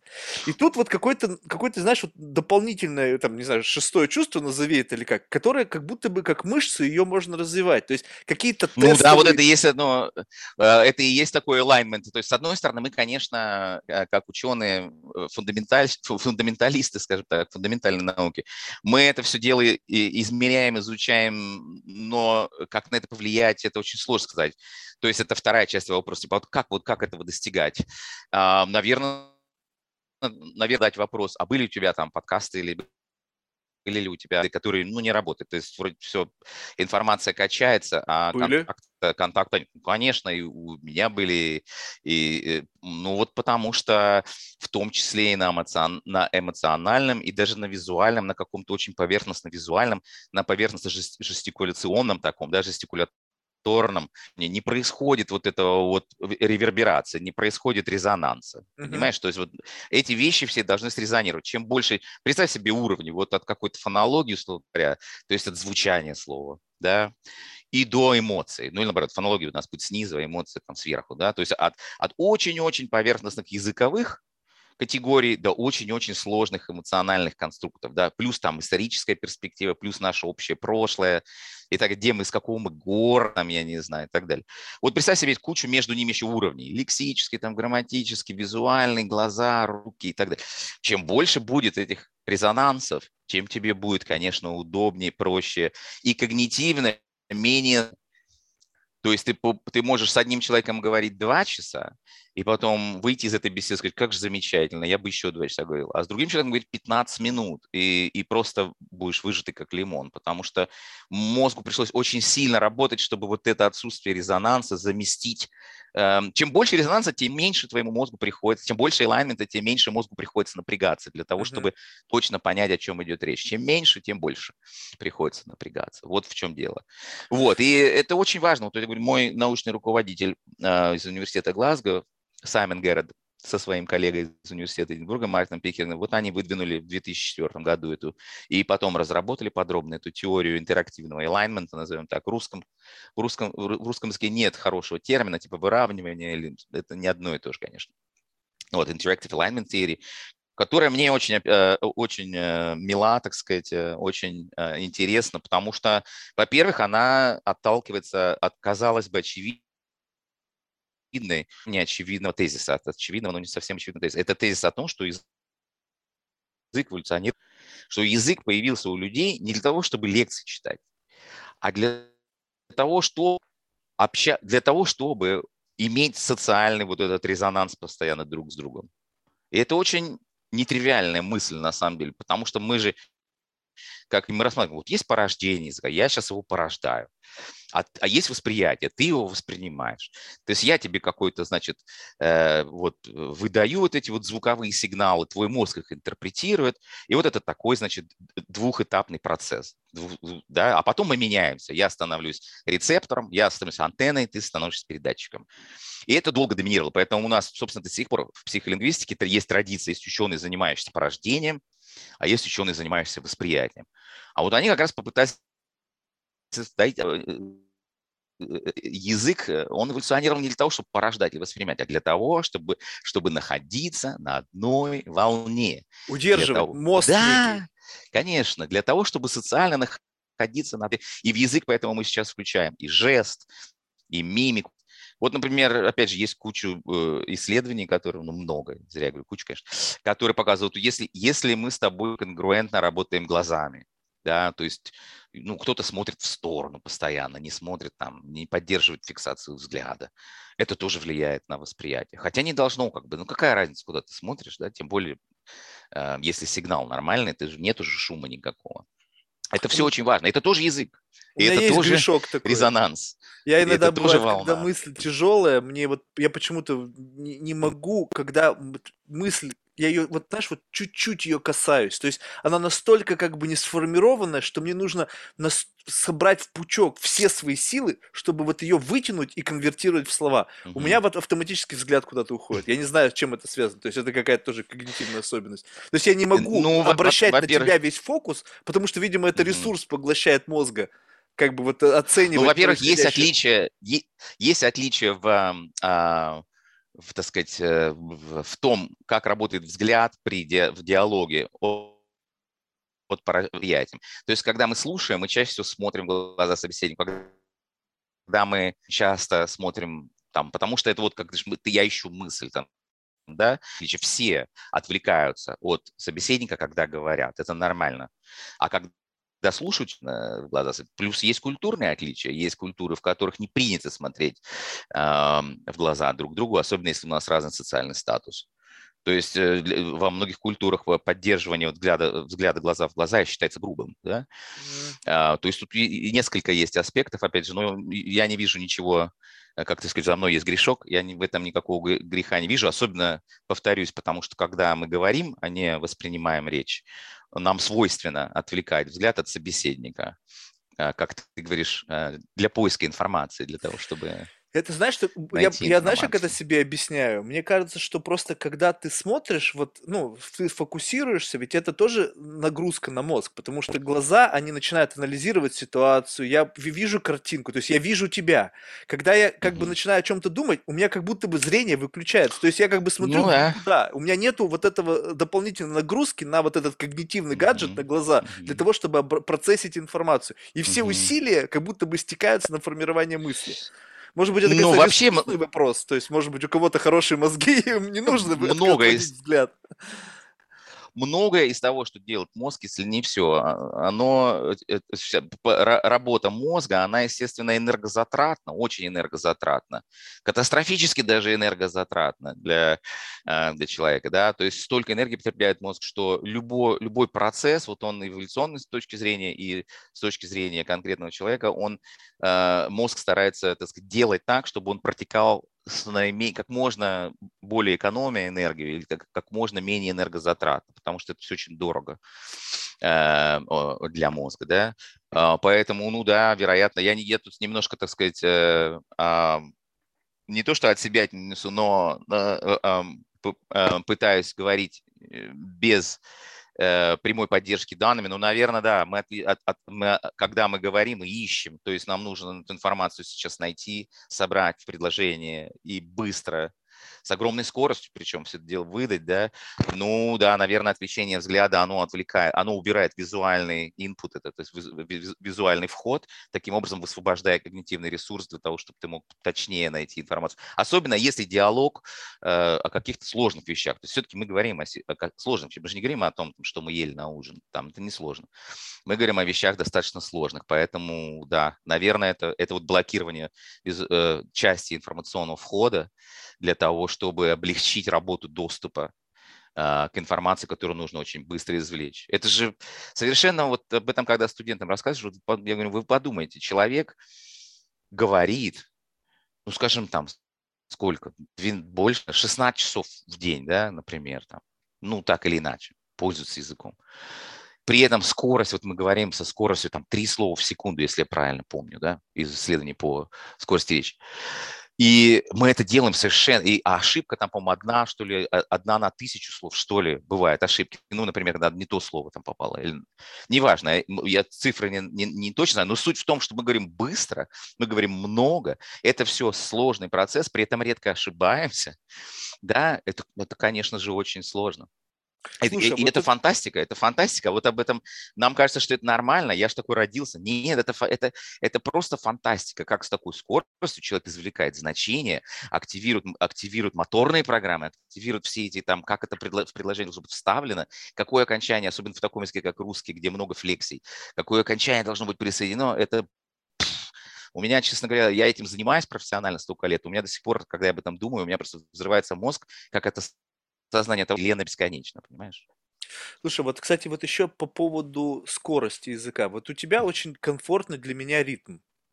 Ну, то есть, вот, и, знаешь, вот это же тоже очень сильно зависит от того, с какой скоростью да. говорит человек. Вот когда я, собеседник да. мой намного медленнее, чем я, мне тяжелее. Почему? Потому что мне приходится дольше в голове держать вот этот массив данных до момента того, когда мысль Конечно. закончится.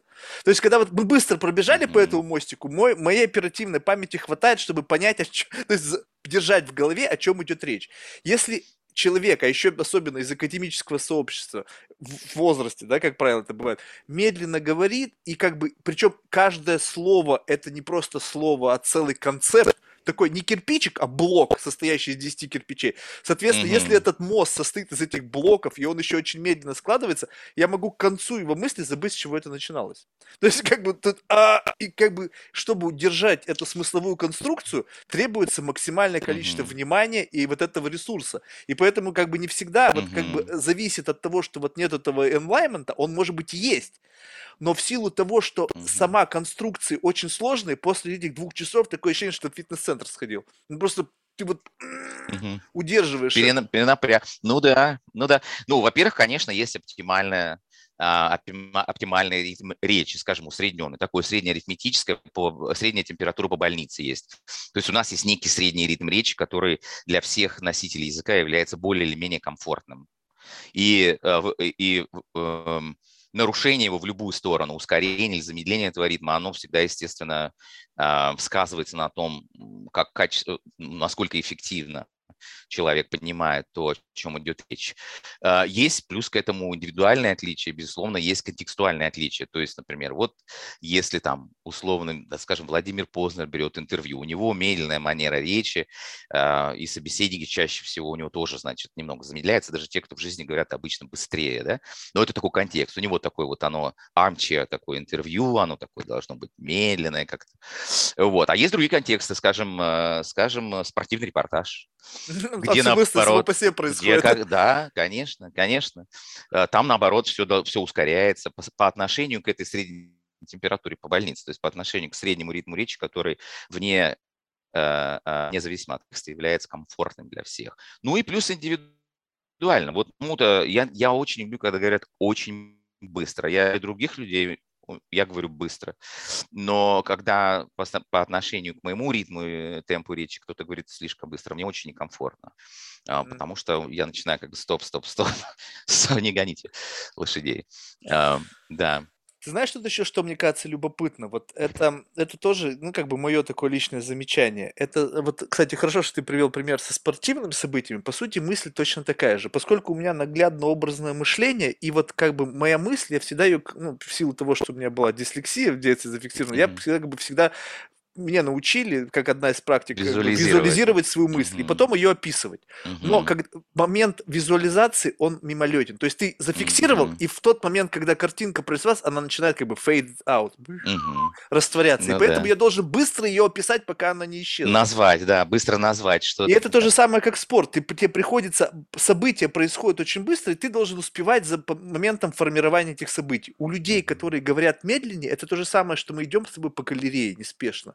Кар- картины никуда со стен не двигаются. Они Ну, конечно, да, тоже ты спокойно рассказываешь галереи. о мараме, о том, какие тени, там полутона mm-hmm. на этом полотне, и оно как бы никуда не, не, не, не исчезает.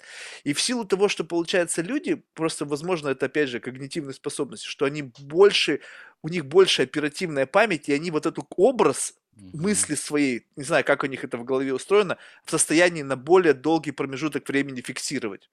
Ну, это навык, это не только, наверное, там есть и, и э, индивидуальные отличия, но это и навык, конечно же. Вот начни тебя сейчас посади комментировать хоккейный матч, там, да, НХЛ. Ну, ты же захлебнешься, и я захлебнусь сразу после там трех передач, потом уже кто куда пошел, зачем, ничего не понятно. А как качественно они это комментируют, там, это же замечательно, все понятно. Вот. И мы, естественно, настроены на это, при том, что вот мы с тобой, например, любим, вернее, предпочитаем некий условный ритм речи, да, но как только мы садимся смотреть э, хоккейный матч, естественно, мы уже готовы к этому. То есть это как, э, если тебе когда-нибудь приходилось э, заходить на эскалатор, когда он стоит. Вот ты идешь и заходишь на эскалатор, а он стоит, но ты не ожидал, что он будет э, ты, наверное, испытывал, что у тебя вдруг как будто бы как будто мир уходит из-под ног, да? Uh-huh, Почему? Uh-huh. Потому что твой организм приготовился, пока ты шел, он уже готов, он уже готов к тому, что там будет вот такая динамика. Этой динамики нет, и поэтому ты чувствуешь, как бы падаешь назад, да? То же самое, представь себе, если ты э, уселся смотреть хоккейный матч, а там говорят, а там говорят с, с ритмом э, музейной экскурсии. Ну, это же невозможно будет. Это будет как встать на этот эскалатор, который не едет, а должен ехать, понимаешь? Вот, э, конечно, мы же, опять же, мне это очень интересно с той точки зрения, как, что огромное огромный пласт функционирования мозга происходит вне как бы нашего сознательного доступа. Да? То есть ты об этом не подразумеваешь, а оно все работает, оно там работает, все эти, эм, как в «Матрице», опять же, в какой, в третьей или второй, когда его этот, э, в, когда Нео привел э, один из этих там правителей Сиона этого э, в компьютерный зал, в машинный зал, и вот он говорит, эти все машины, тысячи и тысячи, они что-то делают а я понятия не имею, что они делают. И вообще никто уже не знает. Это тоже машины, построенные машинами. Они все что-то делают. Вот так же вот я, мне часто эта метафора, вот она соединена с мозгом. Он что-то там делает, понимаешь? А мы об этом, не то что ученые мы подразумеваем, мы это изучаем. Но человек, пользующийся этим, этим аппаратом, совершенно не подразу... даже не подразумевает.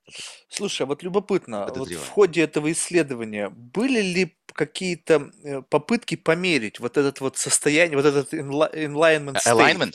Да, то есть вот мы с тобой говорим, говорим, там brain интерфейс, и бам, лампочка загорела, вы в потоке. Да.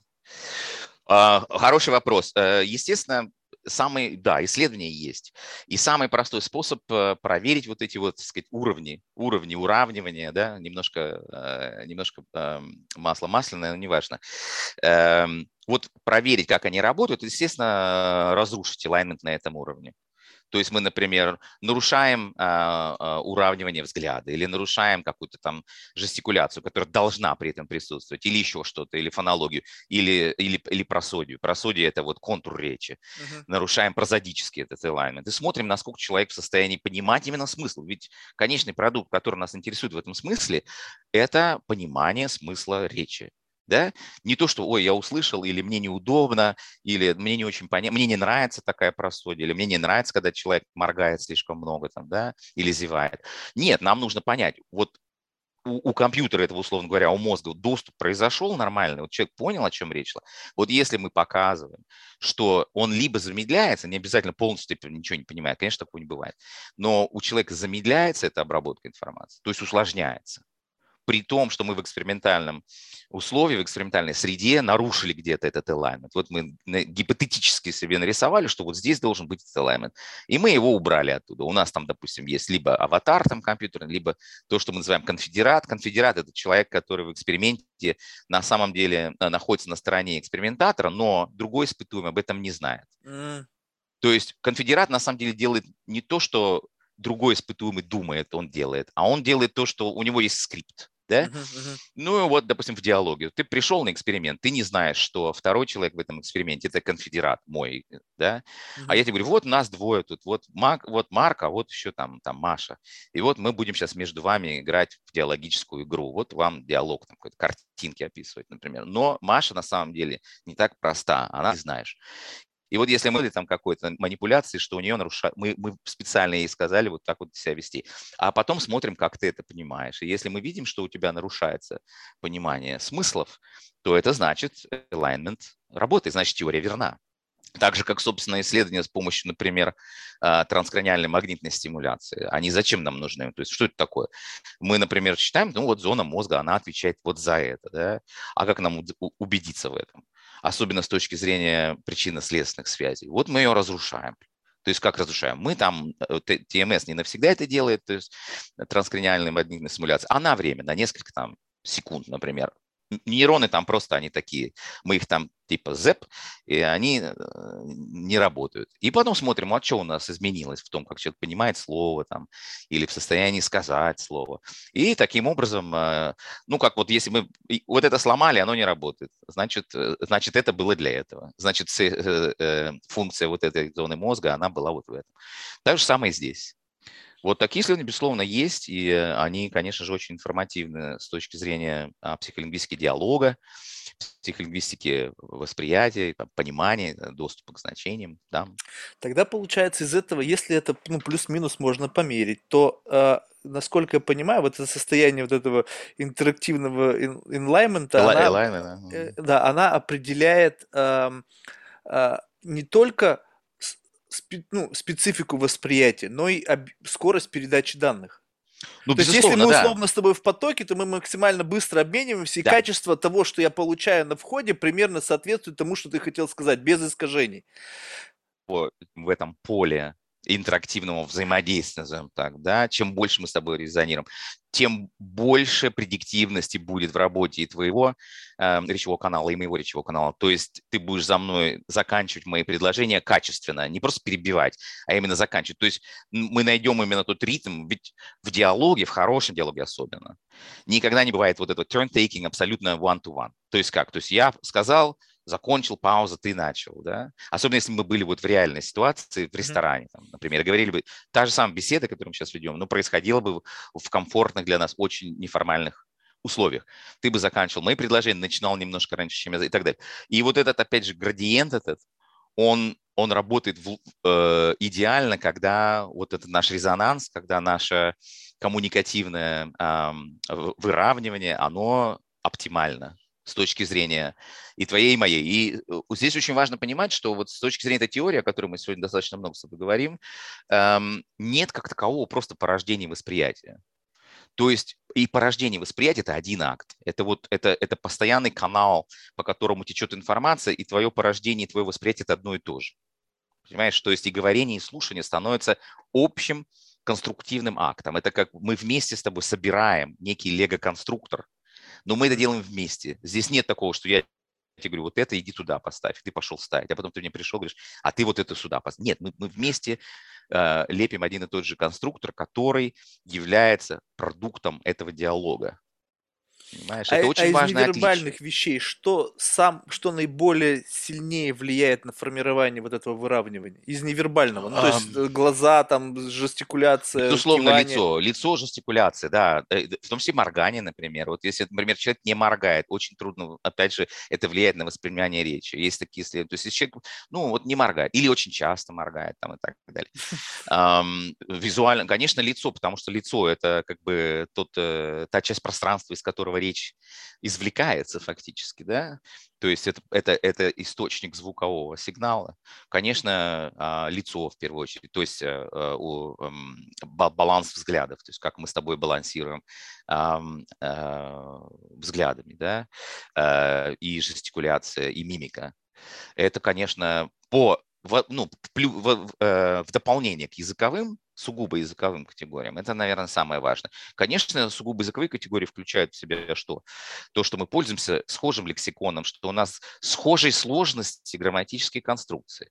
Понимаешь, если я буду говорить бесконечными сложно подчиненными предложениями, а ты будешь говорить «я пошел, он уснул», «мама мыла раму», то будет тоже это тоже misalignment, понимаешь, это тоже раз, э, раз, э, э, разрыв этого уравнивания, да, просодие, насколько у нас прозодически, то есть насколько контуры, опять же, они находятся в резонансе. Если я буду все время говорить как робот, а ты будешь все время говорить как клоун, как актер такой очень, я не знаю, какого-нибудь поперечного жанра, uh-huh. слишком эмфатично, понимаешь, заламывая руки, это будет misalignment на, на уровне вот прозодическом, на уровне эмотивного окрашивания речи.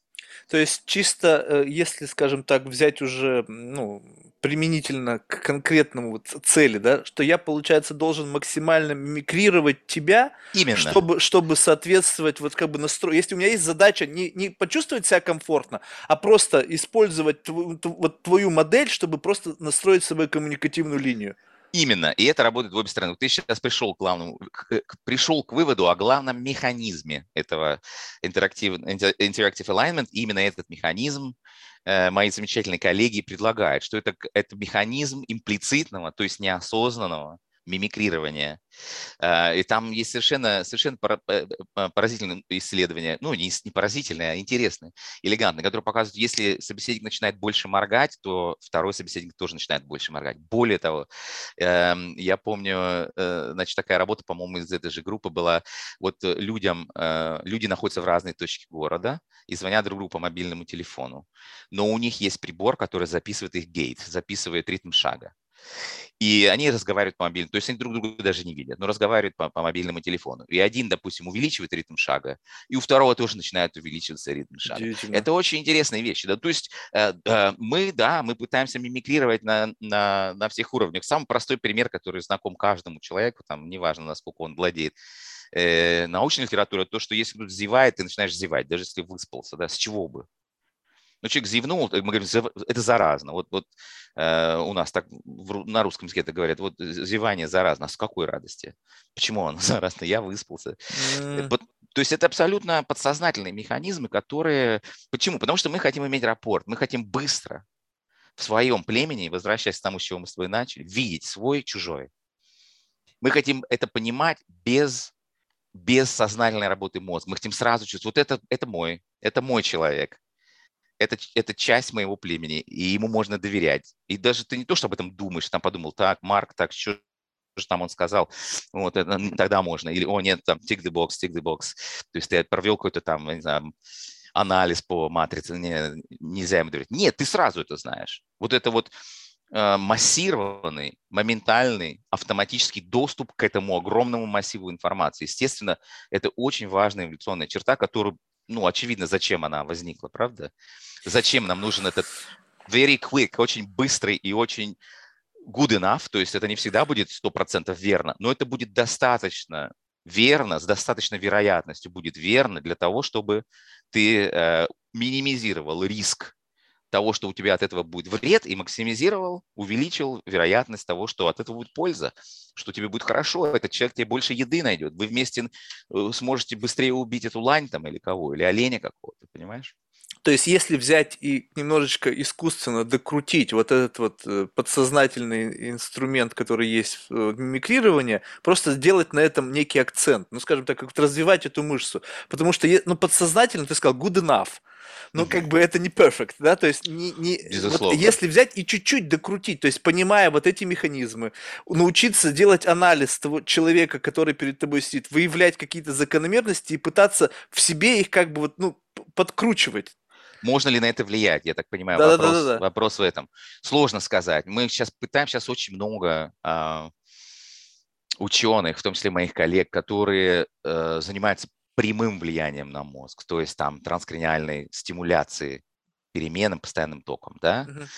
А, это, конечно, не совсем то же самое, потому что alignment – это конструкт, безусловно. То есть это, это не какая-то, нельзя, нельзя, грубо говоря, вскрыть мозг и показать, вот оно здесь, вот в, этой, вот в этой точке находится, значит, э, сеть, не какая-нибудь там сеть кортикальная, которая поддерживает лайн. Это, это маловероятно, что это, это, потому что это такая, такой большой конструкт. Вот, но да, есть много моих коллег, которые э, более локальные процессы влияют на более локальные процессы прям прямой стимуляции, да, стимулируя электрическим током, грубо говоря, мозг. И оно работает. То есть особенно при реабилитации после, после инсультов, там, афазии, нарушения моторного контроля, это, безусловно, очень важно. Вот. Можно ли это как-то в себе натренировать, так как мы с вами говорили, да, вот э, у, у моего руководителя в Орегоне, у него есть э, такая статья очень, э, очень, очень, популь... очень ну, известная, влиятельная статья, она называется, по-моему, um, attention is an organ system. То есть можно ли натренировать этот орган, да?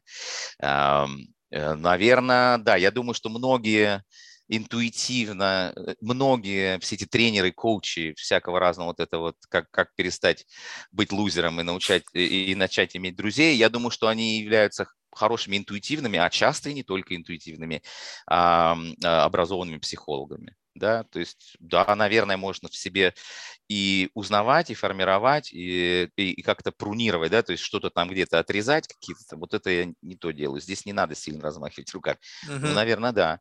Особенно, если ты владеешь информацией, то есть особенно, если ты понимаешь, что не только на интуитивном уровне, а на уровне владения а, научной литературой, ну, наверное, да, как любой навык, я думаю, да. То есть, в принципе, вот, ну, я не знаю, ну, как бы в завершении, вот э, если э, правильно интерпретировать, тут еще же, мне кажется, очень важно, что ты правильно распознаешь. То есть, если ты просто тупо будешь копировать то, что делает человек напротив тебя, это может, наоборот, вызвать disalignment. Потому, конечно, что, потому конечно. что он скажет, что ты, как бы, ты ну, то есть, что, что происходит? Что да? ты то делаешь? Есть, ну, конечно. Да, да, да. То есть, тут нужно как бы угадать природу вот этого. То есть, ну, что... вот в этом, в этом-то, в этом-то и дилемма, потому что если вернуться к тому, о чем мы с тобой говорили, природа, очевидно, она же является имплицитной, то есть она является подсознательной всего этого механизма. Э, и э, возникает некий э, парадокс, то есть эксплицитно влиять на имплицитные процессы достаточно сложно, да, то есть если, если ты его эксплицировал, он уже не имплицитный, правда? Uh-huh, Вот я тебе сказал, например, вот ты знаешь, что частота там жестикуляции влияет на понимание речи, все, это уже для тебя не, не, не имплицитный процесс, Ты же уже знаешь, uh-huh. и ты будешь пытаться контролировать. Это как с велосипедом. Вот езда на велосипеде или там на коньках – это классический имплицитный процесс, то есть э, навык, вернее. То есть ты знаешь, как ты катаешься, ну, а, если сказать, объясни, как это делается, ты же не можешь это объяснить. А вот если начать тебе, ты вот хорошо катаешься, а тебе э, начинают говорить, вот нужно там, вот там этим, этим коньком сильнее, и вдруг у тебя совсем все разрушается. Почему? Потому что у тебя тот навык, который был, который был хорошо имплицирован в мозге и работал, его вдруг перевели в, это, в сознательное поле, и ты естественно, нарушаешь. То есть поэтому это такой парадокс немножко. Можно ли так? Ну, наверное. Опять же, э, можно научиться, знаешь как, вот ты научился кататься на лыжах сам, ну, просто ездил, ездил. А потом пришел тренер и говорит, слушай, ты неправильно ездишь. Если ты хочешь быть олимпийским чемпионом, тебе нужно, чтобы я тебя научил. И тебе, да, сначала придется разрушить свой навык, который ты приобрел, который вроде бы был оптимальный, и получить навык профессиональный. И тогда тебе, да, придется. Вот это лезвие надо ставить, вот так надо толкаться, вот так руками надо работать и так далее.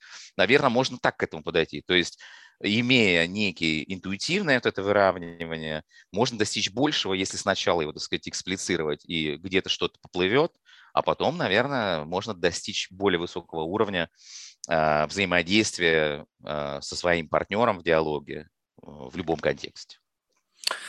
Мне кажется, вот именно вот это одна из основных целей этого подкаста. Научиться вот как бы за короткий промежуток времени вот выравниваться с совершенно разными да. людьми. Вот Мы без относительно, да. без относительно к бэкграунду, не знаю, там специфики, возраста. То есть вот как-то вот находить вот эти вот дата-поинты, по которым нужно свериться и как бы выйти вот как бы... То есть, по сути же, мы встречаемся, у нас совершенно разные настройки вот mindset а, да, там у тебя могло только что, что какое-то событие произошло, произойти, ты об этом думаешь. И нужно как-то вот это все раз и привести к общему знаменателю. И это нужно прочувствовать. То есть сейчас говорят, что какая-то эмпатия, там эмоциональный интеллект, то есть вот эти щупальцы как раз-таки, которые позволяют как-то понять, вот что происходит с тобой, чтобы вот как-то либо тебя чуть-чуть вытянуть на уровень повыше, либо наоборот к тебе спуститься, чтобы вот как-то поплыли в одном направлении. Не знаю, как-то бы научиться, вот, не знаю, может быть, опытным путем, Но, знаешь, просто как бы вот э, делание, делание, и вдруг как-то где-то там что-то как-то выстрелит. Ну да, ну да, у нас два есть, наверное, пути вот к обретению этих навыков. Один эм, более интуитивный, другой более дидактический, и оба очень важны, и, наверное, одному стоит доверять, а второй стоит развивать. А у меня, знаешь, как это происходит? Вот у меня сугубо интуитивно, но вот беседа с тобой вбросила мне ряд идей, которые я потом буду проверять.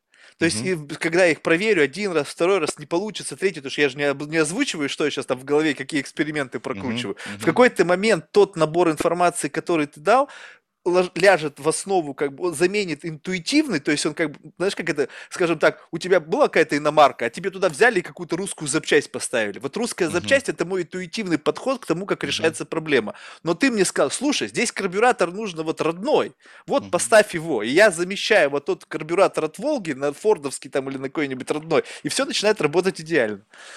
Uh-huh. Ну, ну, по-моему, у нас получилось. Я не знаю. Да, супер. А, не, мне ты, было ты профессионал, тебе виднее. интересно. Блин, ну, я хорошо. вообще не профессионал, так что с этого нужно было начинать, наверное. Слушай, спасибо большое. Был, ну, мне было Спасибо тебе, Марк. Очень было приятно. Если я там э, подписал все эти, то, что надо было писать. Супер. Там Слушай, на, в завершении мы всех наших гостей просим рекомендовать кого-нибудь в качестве потенциального гостя. Из числа людей, которых ты считаешь интересными, и пока только из русскоязычного сообщества. Обязательно. Я рекомендую прекраснейшего, well, даже можно двух человек Сколько угодно. Во-первых, я рекомендую Алексея Осадчева. Он Алексей... был уже у нас? Он был уже у вас? Да. Ах ты, елки пал я ж не знал, что он у вас уже был. Хорошо, тогда я хотел бы рекомендовать Юрия Штырова. Юрий Штыров, замечательный совершенно нейроученый. А, а Василий Кличурев был у вас? Нет еще.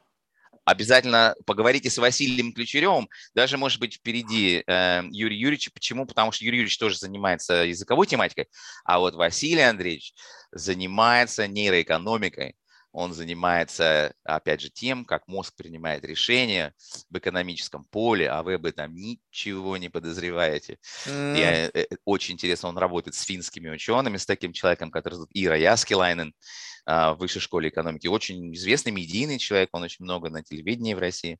Вот, э, Василий Андреевич Ключерев, напишите, Э, он, э, и я ему скажу, чтобы он, чтобы он не, удивля, не удивлялся, и я думаю, это будет Да он очень... не удивится, я тысячу раз ему уже писал, что ты думаешь? Ты первый, что ли, его? А, Окей, окей. Там, знаешь, все тоже все не так просто. Тут вот как бы, знаешь, вот это, мне, кстати, тоже отдельная тема для разговора, она любопытна, потому что как Те же бы, самые люди. ну, ну, то есть, как бы э, вопрос ведь в том, как бы, как принимать решение, с кем разговаривать. То есть, понимаешь, это же как бы, ну, время не резиновое, и ты Мгм. как бы Да, для себя да, в да. своем как бы вот этом цейтноте из профессиональной деятельности, обязательства как бы give back, да, с точки зрения Да. общения с широкой аудиторией, выбираешь кого.